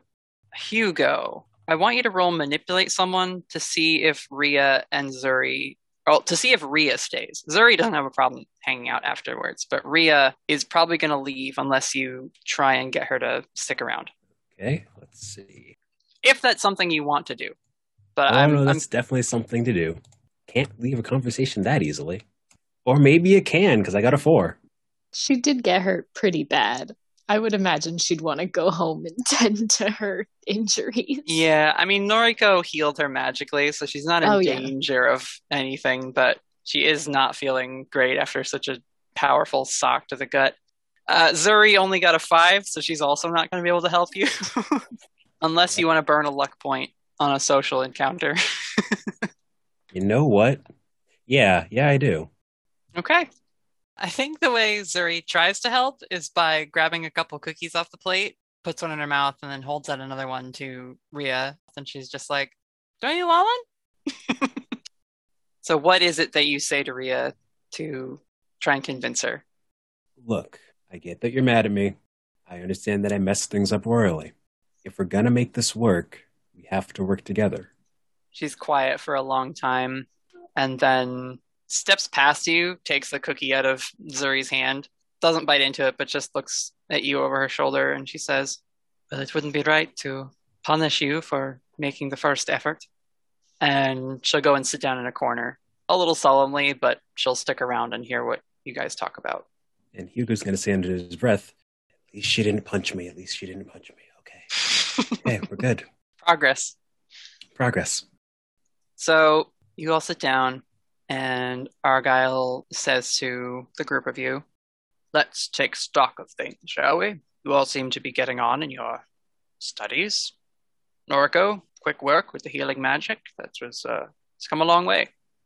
And she nods very politely. She says, I'm sick and tired of having to wait until I'm fully healed to get back out there. and Haru is like, magic is not a shortcut to real recovery. You got to put in the time. You got to get the diet. You got to get the nutrient. And like Haru is going full personal trainer on his sister in this moment. And she's just like, Haru, it's magic. I can do whatever I want. And he's like, Noriko, are you serious? This is exactly what I'm talking about. then puts his hands up. All right, all right, all right. And then he looks at you, Raven, and says, I suppose we should address our guest. Good to have you back here in a less confrontational way, Miss. Uh, It's Raven. Yeah. Uh, thank you for having me. I'm glad it's a little less tense than last time. Zuri, as she's like sipping on the tea and dunking her cookie in it, says, Are you still friends with that old guy? I think Raven like snorts on her tea a little bit at that. It, like takes a second to compose herself. Do you mean uh Agent Whittaker? Oh, yeah. Yeah. Uh yeah, I'm uh I'm sort of interning uh over at the agency. Just kind of casually, but yeah, still keep in touch with him. From the corner, Ria is just like, Double dipping, huh? And, like looks at you over her sip of tea. Raven like raises an eyebrow at her. Yeah, what of it? Uh, why don't you manipulate someone? See if you can win Oh. her over a little bit. That's a 10. Very nice. Do you say anything, or is it just the look you give her? It's just the look as she sips on her tea. It's just like, what of it? yeah. Claire speaks up and says, Collaboration is not the worst idea in this new age we find ourselves. It will take many pieces to avoid coming troubles. And when Claire mentions coming troubles, the animation in the room lessens. And she takes a sip and puts it down in a saucer and looks around and says, Oh, I've I've done it again, haven't I? I'm sorry, everyone. I don't mean to bring the mood down. I know it was an exciting evening for you all. Argyle nods and looks at you, Hugo. He says, I think maybe it's time to fill in the new guard of the Whispered with what you and I and a few of the other elders have been aware of for some time, Claire. She says, I suppose we are really all here to talk about Hugo. Hugo looks very, very concerned. Haru says, What do you mean, Miss Graves? She sets her cup down, stands up, and walks over to you, Hugo, then turns to regard the rest of the group. Hugo was not allowed into the order because Joseph convinced the elders. I'm sure, as you all know, that's not an easy thing to do. And as respected as his opinion is, he is still only one member. And Argyle looks a little, maybe a little bashful. In a way, some of his clout is being lessened in this moment because it turns out he's not just a smooth enough talker to, you know, not get you executed, Hugo, when you discovered the secret society that doesn't want people to know about them. She continues Many years ago, I had a vision of a catalyst, someone coming into the order from outside, something that hasn't happened in recent memory. And the order has a long memory. We don't like to use the word fate around here because then everyone gives me weird looks when I start talking about things I've seen about them. But Hugo, you were meant to be a part of this order and to change its destiny. Hugo is absolutely giving her that weird look. He's also piecing through his head. So that's why Carla didn't shoot me. Yeah, you you start to flash back through all these moments where you've had really rough confrontations with some of the other whispered elders where they were like fuming at you over something you did that was not in keeping with the traditions and best practices of the order but were the right thing to do. And yeah, there were so many times where you're just like, this is it. I've completely burned my fuse. They're going to just get rid of me. I'm too much trouble. And they never did. Claire continues. She says, I saw this member shatter the mirror that was the Order, the barrier and shield against the other world. But in the dark, the light that this figure brought was reflected in the many shards and pushed back the shadows. Ria now is looking very intently at you, Hugo, and really so is everyone in the room. Argyle says, I never liked the traditions that pitted us against normal people who were in the wrong place at the wrong time. And when Claire told me of her vision, I felt a new hope for the Order and the next generation. Hugo, you don't need to lead us. In a way, I think maybe you've already done your part. But certainly, pieces of a mirror are nothing without a bit of light to glint off them. He's just sitting there very, very. It's the best way to describe it. I think Haru gives you just like a soft punch in the arm. Dude, you were a chosen one and you're already done being one. What the hell, man? Oh, thank goodness, and it only took two years. Fine, perfect. Ugh. Noriko looks to Claire and she says, You don't usually tell us about your visions when they concern the Order. Why this one? And Claire just kind of shrugs and she says, We're changing things up. Ria finishes her drink, sets it down, and goes to leave again. But she stops before she does and looks at you, Hugo.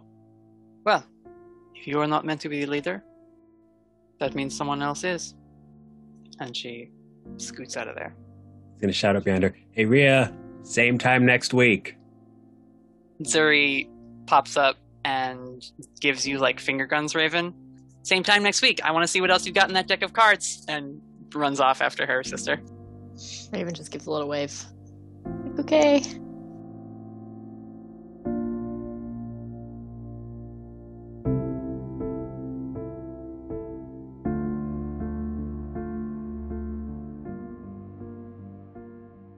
Damien and Whittaker. Uh, not a big thing. Whittaker does need to send some emails that I just need on record. Sure. We could say it's the next day or the next evening or late that evening, whatever you want to do. Uh, no, no big time requirement there. Uh, you can email Ross and Spiegel, probably just Spiegel. It'd be weird to email both of them. Just a quick, sorry for the sudden exit. Let me know when you get back. We've got a bit to talk about. Just a little bit of that. And he also sends an email to Connor Lang at the Eastey Agency, and it's uh, it says, "Hey Connor, we need to train again. Whittaker does not know about any of the fun things that happened in the first half of this session. You should train again. Had a bit of a scare on a recent mission. Would like to be better prepared if it happens again. Also, I have some stuff I got to tell you about.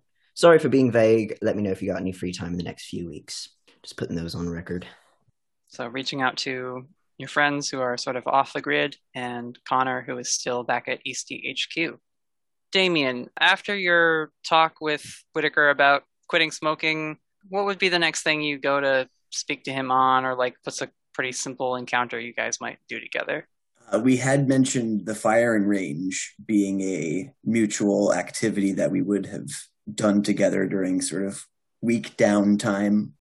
Okay. Yeah, Damien, for reasons you can maybe kind of guess and maybe not guess, Whittaker is really irritable and he wants to shoot something. also, he's never seen Damien shoot a gun before and is both horrified and curious as to what that might entail. I don't think Autumn Falls would have that though. Uh, a gun range? A gun. I think they'd have in to. rural Washington. Oh, oh, you know what? No, no, no, no, no. You're absolutely right. You're absolutely Ex- right. That's like exactly where a gun range would exist, somewhere on like the outskirts. I, of they town or seemed too cute. They seem too cute. I was like, it's too eh. cute here. It's too cute for Some got all areas sorts. are cute. No, you're you're so right. You're so right. They're safe about it for sure, and responsible gun owners. They live in Autumn Falls and Vernal Springs, but like there is a gun range for people who just enjoy that hobby and want to either practice for going hunting because there's lots of forests where it's okay to go deer hunting and whatever else. So yeah, so you guys head over to the gun range, which I had not considered as part of the town's ecosystem, so I don't have a name for it. It's not on your well thought out map. It's of not the in the lore doc, but I'm I'm gonna put it in. I do have Autumn Falls lore open. What do we want to name this gun range? Is it just a guy's name? I feel like it's just like Carl's gun range. Oh, oh yeah. Yeah. Good old It's Carl. too bizarre to have like a cute and quirky, like punny name like everything else in Autumn Falls. Mhm. It's got to be one of those businesses that's been there forever and it's been run by the same old dude forever. Yeah. On the legal documentation, it's the Autumn Falls Rod and Gun Club. However, Oh, yeah. Mm, everyone knows it as Carl's. that's Okay. right. That's right. Autumn Falls. What is it? Rod and Gun Club? Yeah. Does this count as us throwing in the unexpected? Certainly. Did we do it? Certainly. You go, it's easy enough. Like Whittaker has a license to own a gun, so you can bring that documentation and get cleared to just practice on the range. Damien, you don't have that documentation, so what's your strategy here? I suppose they can just have you sign a waiver, right? I've never been to a gun range. I have no idea how they work. Yeah. I'm So, sure yeah. they just have me sign a waiver and use a borrowed a rental. Just like a nine millimeter cool. or something. Yeah. Cool. So Whittaker, you're do you want to roll a check to see how aggravatedly accurate you are?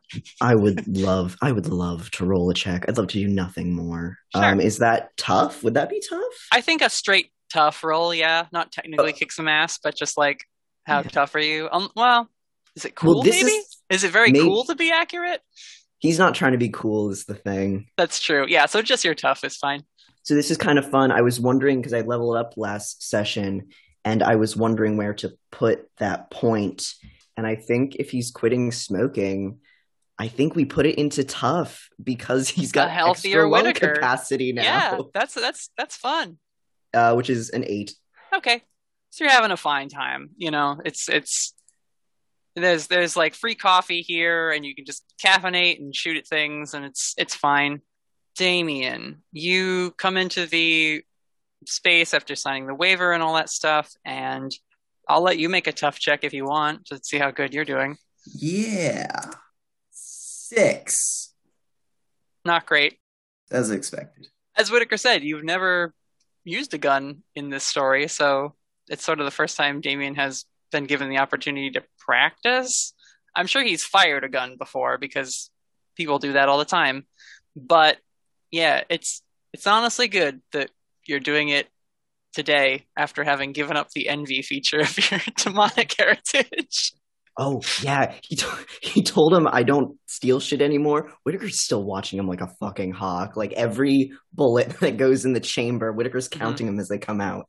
I was gonna say I was gonna describe what Whittaker like there is like an anger as he's doing this. I I think it's more just like Damien Whittaker's a little too into this.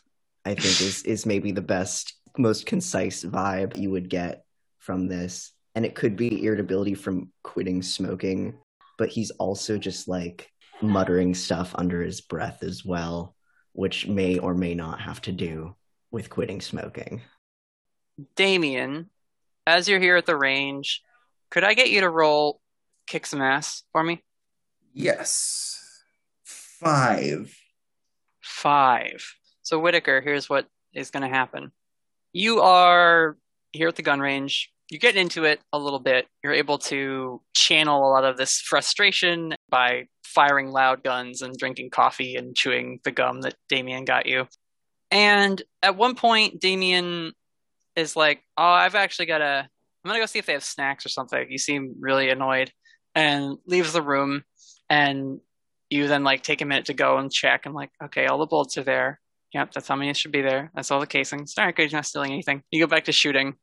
Damien comes back in, sets down not a bunch of snacks, but just like another cup, and then looks at you with a grin and tries to punch you.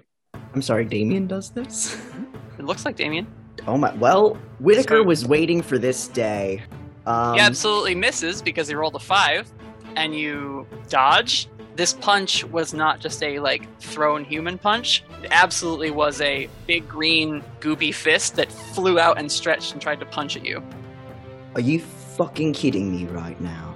To leave the gun range, we'd have to go through a whole process of signing out, right? Like, Yep. um, so I'm gonna. So that is not an immediate option. I'm going to grab Damien by his slimy little throat, and uh, we're just gonna go to the nearest like bathroom, I guess, and slam against the wall. What the fuck are you doing? All right, you can't get as far as the bathroom, but you do set the gun down, grab him, and are like, "What the hell?" He just grins and turns into a massive green slime creature that then tries to envelop you. Damien, you're still at the vending machine. This is not real Damien. This is a different slime demon attacking Whittaker with your face. Perfect. Damien goes to the vending machine, picks up a drink that he knows that Agent Whittaker likes. Damien's just stocking up on, oh, he likes root beer. Let me pick up one of those for him. Uh, and then is coming back and I guess sees a big green gloopy, or I guess a guy dressed like me with sort of a gloopy edge to them on some spots. It's full gloop, spiky, like, you know, your battle form that you've done sometimes. It's absolutely that thing. Perfect. Uh, Whittaker, why don't you act under pressure to deal with this? I'd love to. I would love to act under pressure right about now. That's cool, right? It better be. That is a 10. What are you going to do to avoid getting swallowed by a green jello monster? That's a good question. I've never been in this situation before. I guess he's just gonna like try to like wrench his arms out as best he can to grab something, pull himself to keep just just as long as his head's above water, and you know grab something, pull himself out of there. Sure. Uh, I'll say that as it like tries to swallow you, it's kind of sloshing and enlarging. Because this is a gun range, the like roof of this little shed that you're basically standing in has the cross beams exposed, so you can just grab one and uh, kip up out of the monster's form. All right. But it then turns around and sees you, Damien, and in a language that Whittaker you don't understand, it's just like. But Damien, you understand it because it's demonic. They say, Abomination. And they're gonna go to attack you. Damien is going to link his arms together to make a loop, and then he's going to throw and stretch his arms so that they stretch to be the size of a hula hoop and then bigger, and he's going to try to trap by using magic a specific monster so that instead of running around willy nilly, we can keep it isolated. Let's see if your magic works. Eight. So you get to pick a glitch, but you will be able to trap this thing with this maneuver. Damien's going to take one harm. You go to trap this imposter you, And as soon as you make contact, you feel that it activates its life drain to try and steal your essence into itself. And with both of you being made of the same demonic spawn stuff, it's very easy for it to do that. It's almost like mixing two different colors of food coloring. But you do manage to trap it and keep it in place. So it is sort of now squirming as your goop ring manages to keep it from leaving the room or moving as freely as it would like to. I'll give it minus one on any rolls it makes or reactions it does to try and like injure you guys as long as you can keep this up. Kill it, kill it, kill it. Okay, okay, God. now realizing, Uh, getting a slightly better understanding of the situation, Whittaker's gonna drop back down from the little crossbar and grab a gun, I guess. You grab the gun that you brought Yeah, yeah, of course. because you That's- have magic that's mine. bullets. Do I have any left? I thought I used them all. I thought Damien said he re-enchanted them last session. Yep. Bless your heart, Damien. Bless your infernal little heart. So, I would like to shoot the colored goop that looks the least like Damien's colored goop. Well, one of them is yelling "kill it, kill it," and the other one is making just horrifying monster noises. So Yeah, they, that works. it's a toasty 13. Damn, Whittaker! That new bonus to Ooh. tough. and at, I in the past I did make kick some ass in uh, an advanced move. So let me remind myself what that means. On a 12 plus, instead pick an enhanced effect. You um, completely hold the advantage. All hunters involved in the fight get plus one forward. That's nice. Suffer no harm. That's nice. Your attacks inflict dub- double normal harm. That's nice. Attack drives the enemy away. Away in I can't read the last word because In a it's rout, it means you've absolutely gotten them to give up the fight. Oh my god, could I just fucking do that? If you want to, it I won't destroy love- this thing, but it will get it to leave and not engage with you guys. Although, actually, I don't know that you could because Damien is currently trapping it in place here. Yeah, okay, okay. Double damage is fun too. Whittaker can take a punch or two. That's that's not too worrisome. Um, yeah, we'll just inflict double normal harm. Aim right for the eyes. Cool, cool, cool. Regular gun is two harm. Plus, it's enchanted, one for magic. Which would be um, three. Does that all double, or was it just the two that would double? It says double normal. Double normal, I think, Yeah. means double the base. Yeah, so five in total as opposed to Five six. in total, though. That's incredible. So, Whittaker, as you're up hanging onto this rafter to keep from getting like swiped and life drained by this creature, who honestly has turned its attention pretty much to Damien now, you deftly pull the magic enchanted clip from your belt of secret agent tricks, click, and then just fire one round at this thing, and it splatters this thing with a massive amount of harm. Has anyone hurt this thing yet? I did not. I don't think. I mean, it rolled badly in its kick some ass move. True. But I don't think I actually got a shot off or a punch off on it. Yeah. Yeah, you do five harm. This thing now looks like it's struggling to maintain its form, and it's honestly starting to steam as if it maybe is evaporating from the amount of magical just disintegration that's happening to it. It will try to lash at you, but I'm I'm gonna say you're up in the rafters and it's restrained. It can't get up there without Damien also getting a chance to hurt it. So it's gonna turn its attention to you, Damien, and it's gonna try to yeah, Damien, roll kick some ass and see if you can just beat this thing by fighting back with your own draining abilities. Not this round. Six. All right, we can ask it for information too. That's fine. What does your normal life drain do, Damien? Two harm. It's gonna do that to you. Is it a one to one that it gets back from life drain? So initially the life drain was just one damage, and then I boosted it by leveling up to two. True. And then it heals whatever damage it ends up doing. Okay. So it does one harm to you, it heals one harm back. It's trying to. You sense this, Damien, that as this thing is life draining you, your restriction, your trap of it, is keeping it from really going directly for the core of your essence and drawing on something there. It's only getting superfluous, residual, latent energy around the edge of yourself.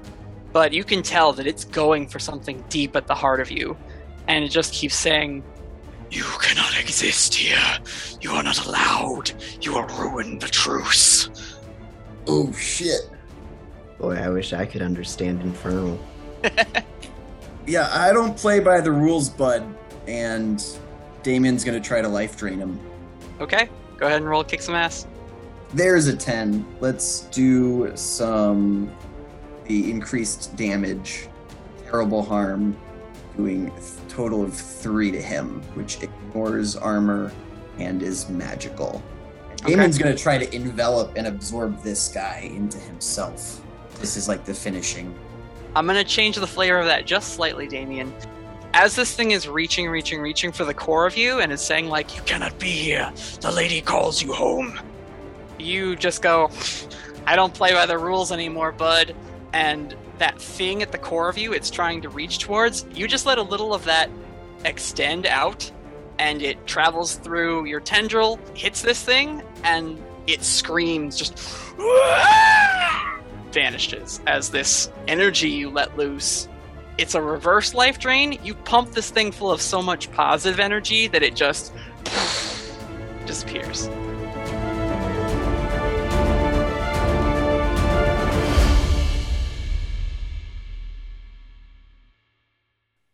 Monster averted. There's some like smoking bits of goo that are just now evaporating all over this gun range. I think Carl, like from the front desk, runs up and he's just like, What's going on back here? Whittaker drops from the ceiling. I um, dropped some stuff. I apologize for the mess, sir. I will clean it up immediately. This place will be better than when we arrived. Are you Trust gonna- me, everything is going to be just fine. There as it is. Damien's eyes glow. I was waiting for green. the I'm gonna use my demon magic to make him you know, listen to me. Uh, yes, that is a 13. You absolutely just tell him like, Don't worry about it. It's fine. There was a mouse. Or you know, whatever. like act like why is Whittaker in the roof? Uh and he's just like, All right, well be careful. You took the safety seminar, so follow it. And turns around and leaves. Okay, now I do have to sort of clean up a little bit. You got some scorch marks down here. Uh, Whittaker, so I know it seems like yeah, no, I before you even like get a sentence out, D- Damien, before you get a sentence out, Whittaker's just elbow in your gut. What? What the fuck was that? another one of my type, I guess. I thought you were supposed to be the only one up here. No, I mean I'm the only one of me, but I was there was a lot of us. Damien, I tolerated your presence here because I, you could mimic human decency well enough to not be a problem, at least most of the time. Don't tell me there are more coming. What is going on? I don't know what riled him up. I imagine Aiden probably has some answers to what he was saying. He said I was an abomination, which was rude. I guess you could flavor that differently. But regardless, he was saying that me being here and violates a truce. So is this going to be a continuing problem? Oh, very, very likely. I I can't imagine that they're only going to send one piece of cannon fodder. You understand how this is this is an issue, right? Yes, that's what I've been trying to say. You can't trust me. You can't trust things that look like me. You have to be on guard. And if they attack you, you attack immediately. Then why am I letting you sleep in my fucking trailer? Well, because I'm fine. It's in my best interest, but anyone else is a problem for your safety. I'm just there to remind you because you guys like to be really nice to me, which I appreciate, but just be careful because that doesn't really fly with others. You don't go tell me twice. Yeah, so they're just going to do whatever Leviathan tells them to. They don't really have free will. So I'm going to do things that serve me. Fuck Leviathan. That guy is going to do whatever she says. Do you understand, Damien, regardless of what you want to do here, this is um what do you say it's violating some truce? If this is gonna be a continuing problem, we might need to rethink a lot of this. Is that understood?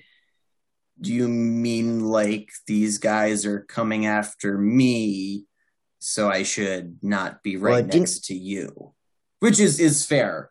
That I mean, you should sleep somewhere where you can count on getting eight hours and not having another one of these guys come after you.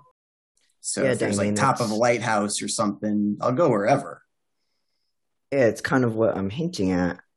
Okay. Well, I can try to lead them away from you all. Uh, you've got my burner number. Let's talk to Aiden to get a better idea of what this truce is before we make any final decisions. But I do hope you keep that in mind for Felicity's sake too. Oh shit. Not that I Damien think immediately can harm her at begins to point. start booking it out of the firing range while dialing Felicity. So I'm going to ask the group who tells who about what? Because three kind of important things happened in our little split up hometown events here. How much do y'all share? And actually, Whittaker, what do you do once you're like once Damien runs off? Where do you go? He uh he calls Aiden, I guess. Yeah. God, where what's Aiden been up to this week? She hasn't really reached out. Uh, you call her. Hi, Whittaker. Hi Aiden. We have a problem. Another one? Yeah, another Damien showed up. What? Another demon kind of like Damien showed up. Tried to uh, attack us and I think drag Damien back to wherever he's come from. I couldn't really understand what he was saying, but Damien was saying it was sent by Leviathan, something about a truce. You should come over. Yeah, unfortunately, Damien just ran the fuck off. So, I, Who I could meet you I- at the trailer, maybe. yeah. All right. Uh, yeah, I'll I'll head over in a little bit. Do you know where Felicity is right now? I think she's hanging out with Mira. All right. I think he went to go get her or something. I don't know. I mentioned her name and then he ran off. So that's the only lead I got right now.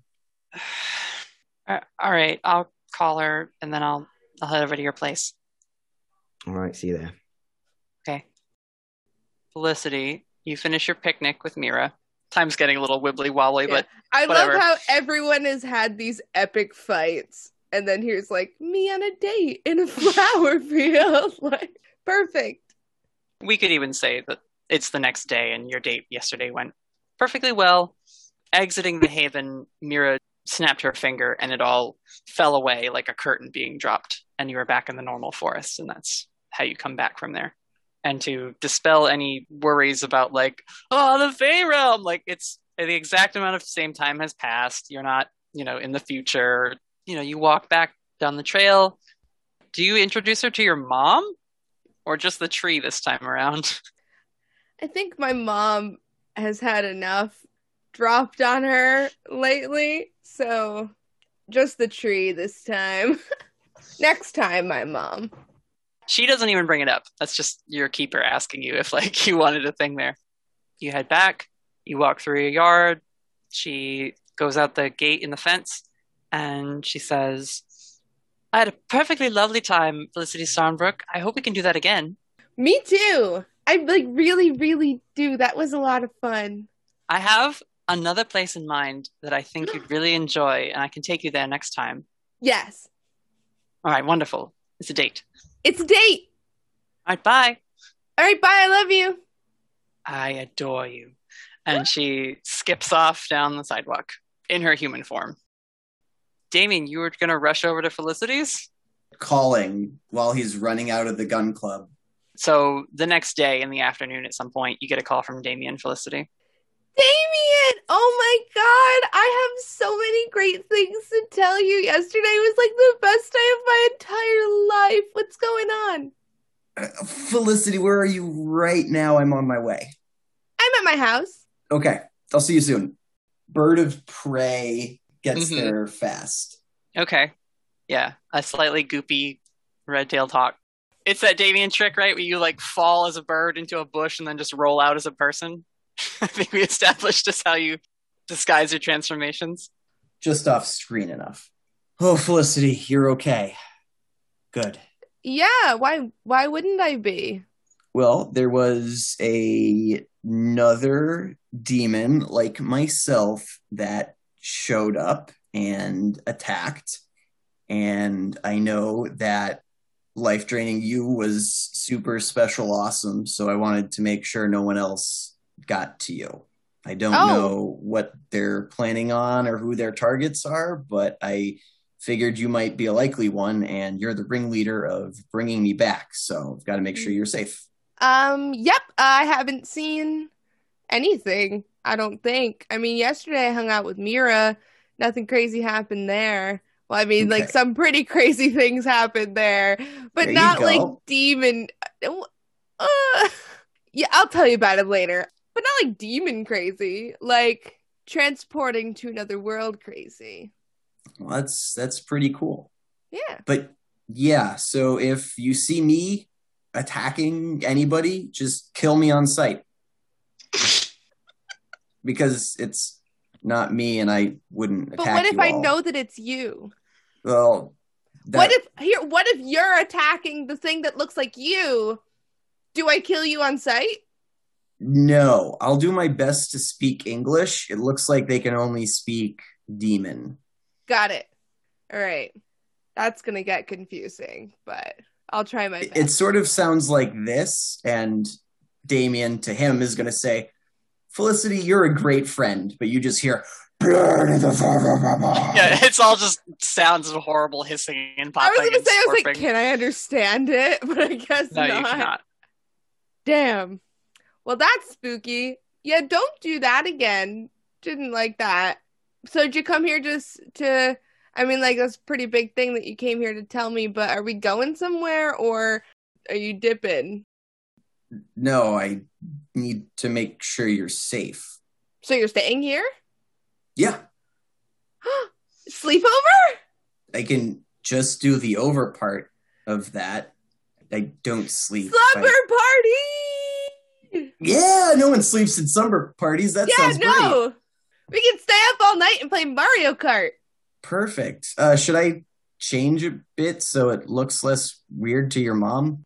Okay, this is a really weird question. Can you be a girl?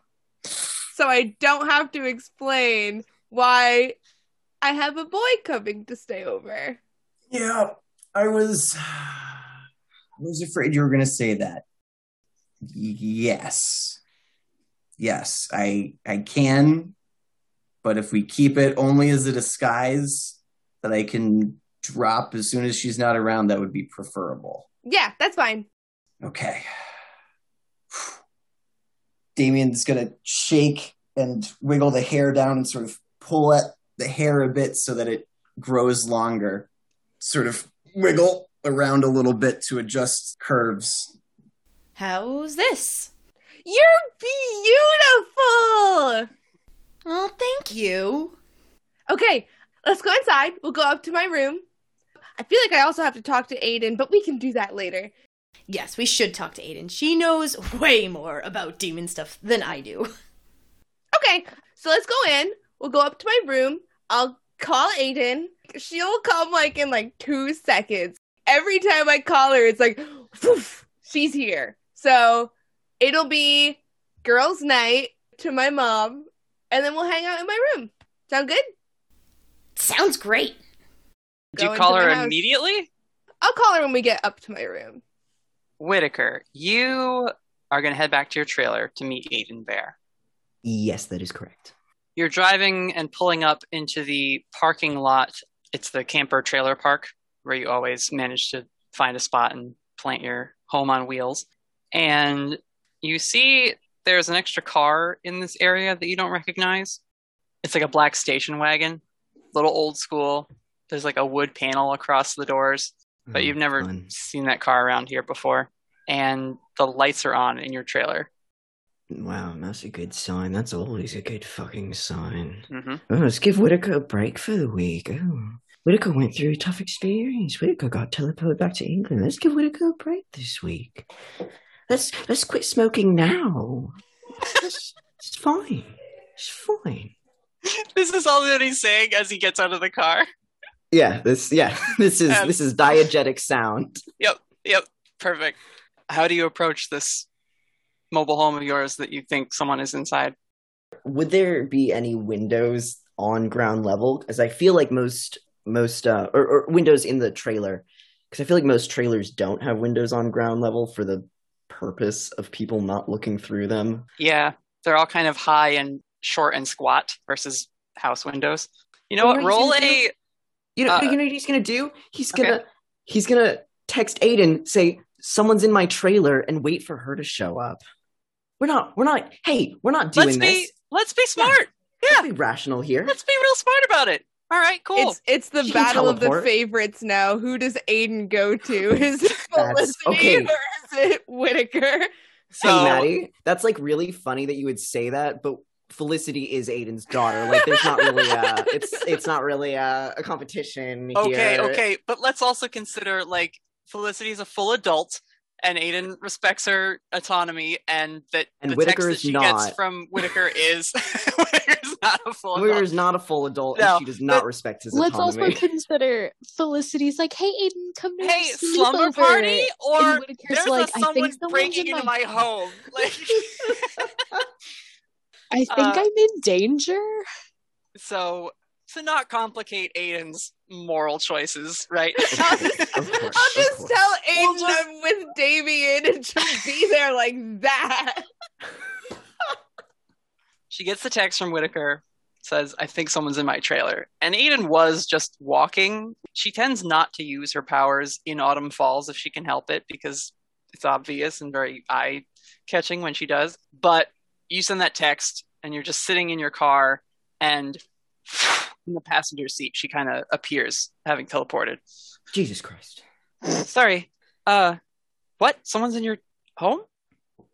Listen, the last time someone entered my home without my knowledge, I ended up nearly dead on the stone floor of the Whispered Secret Hideout. So I just didn't want to take any chances this time around.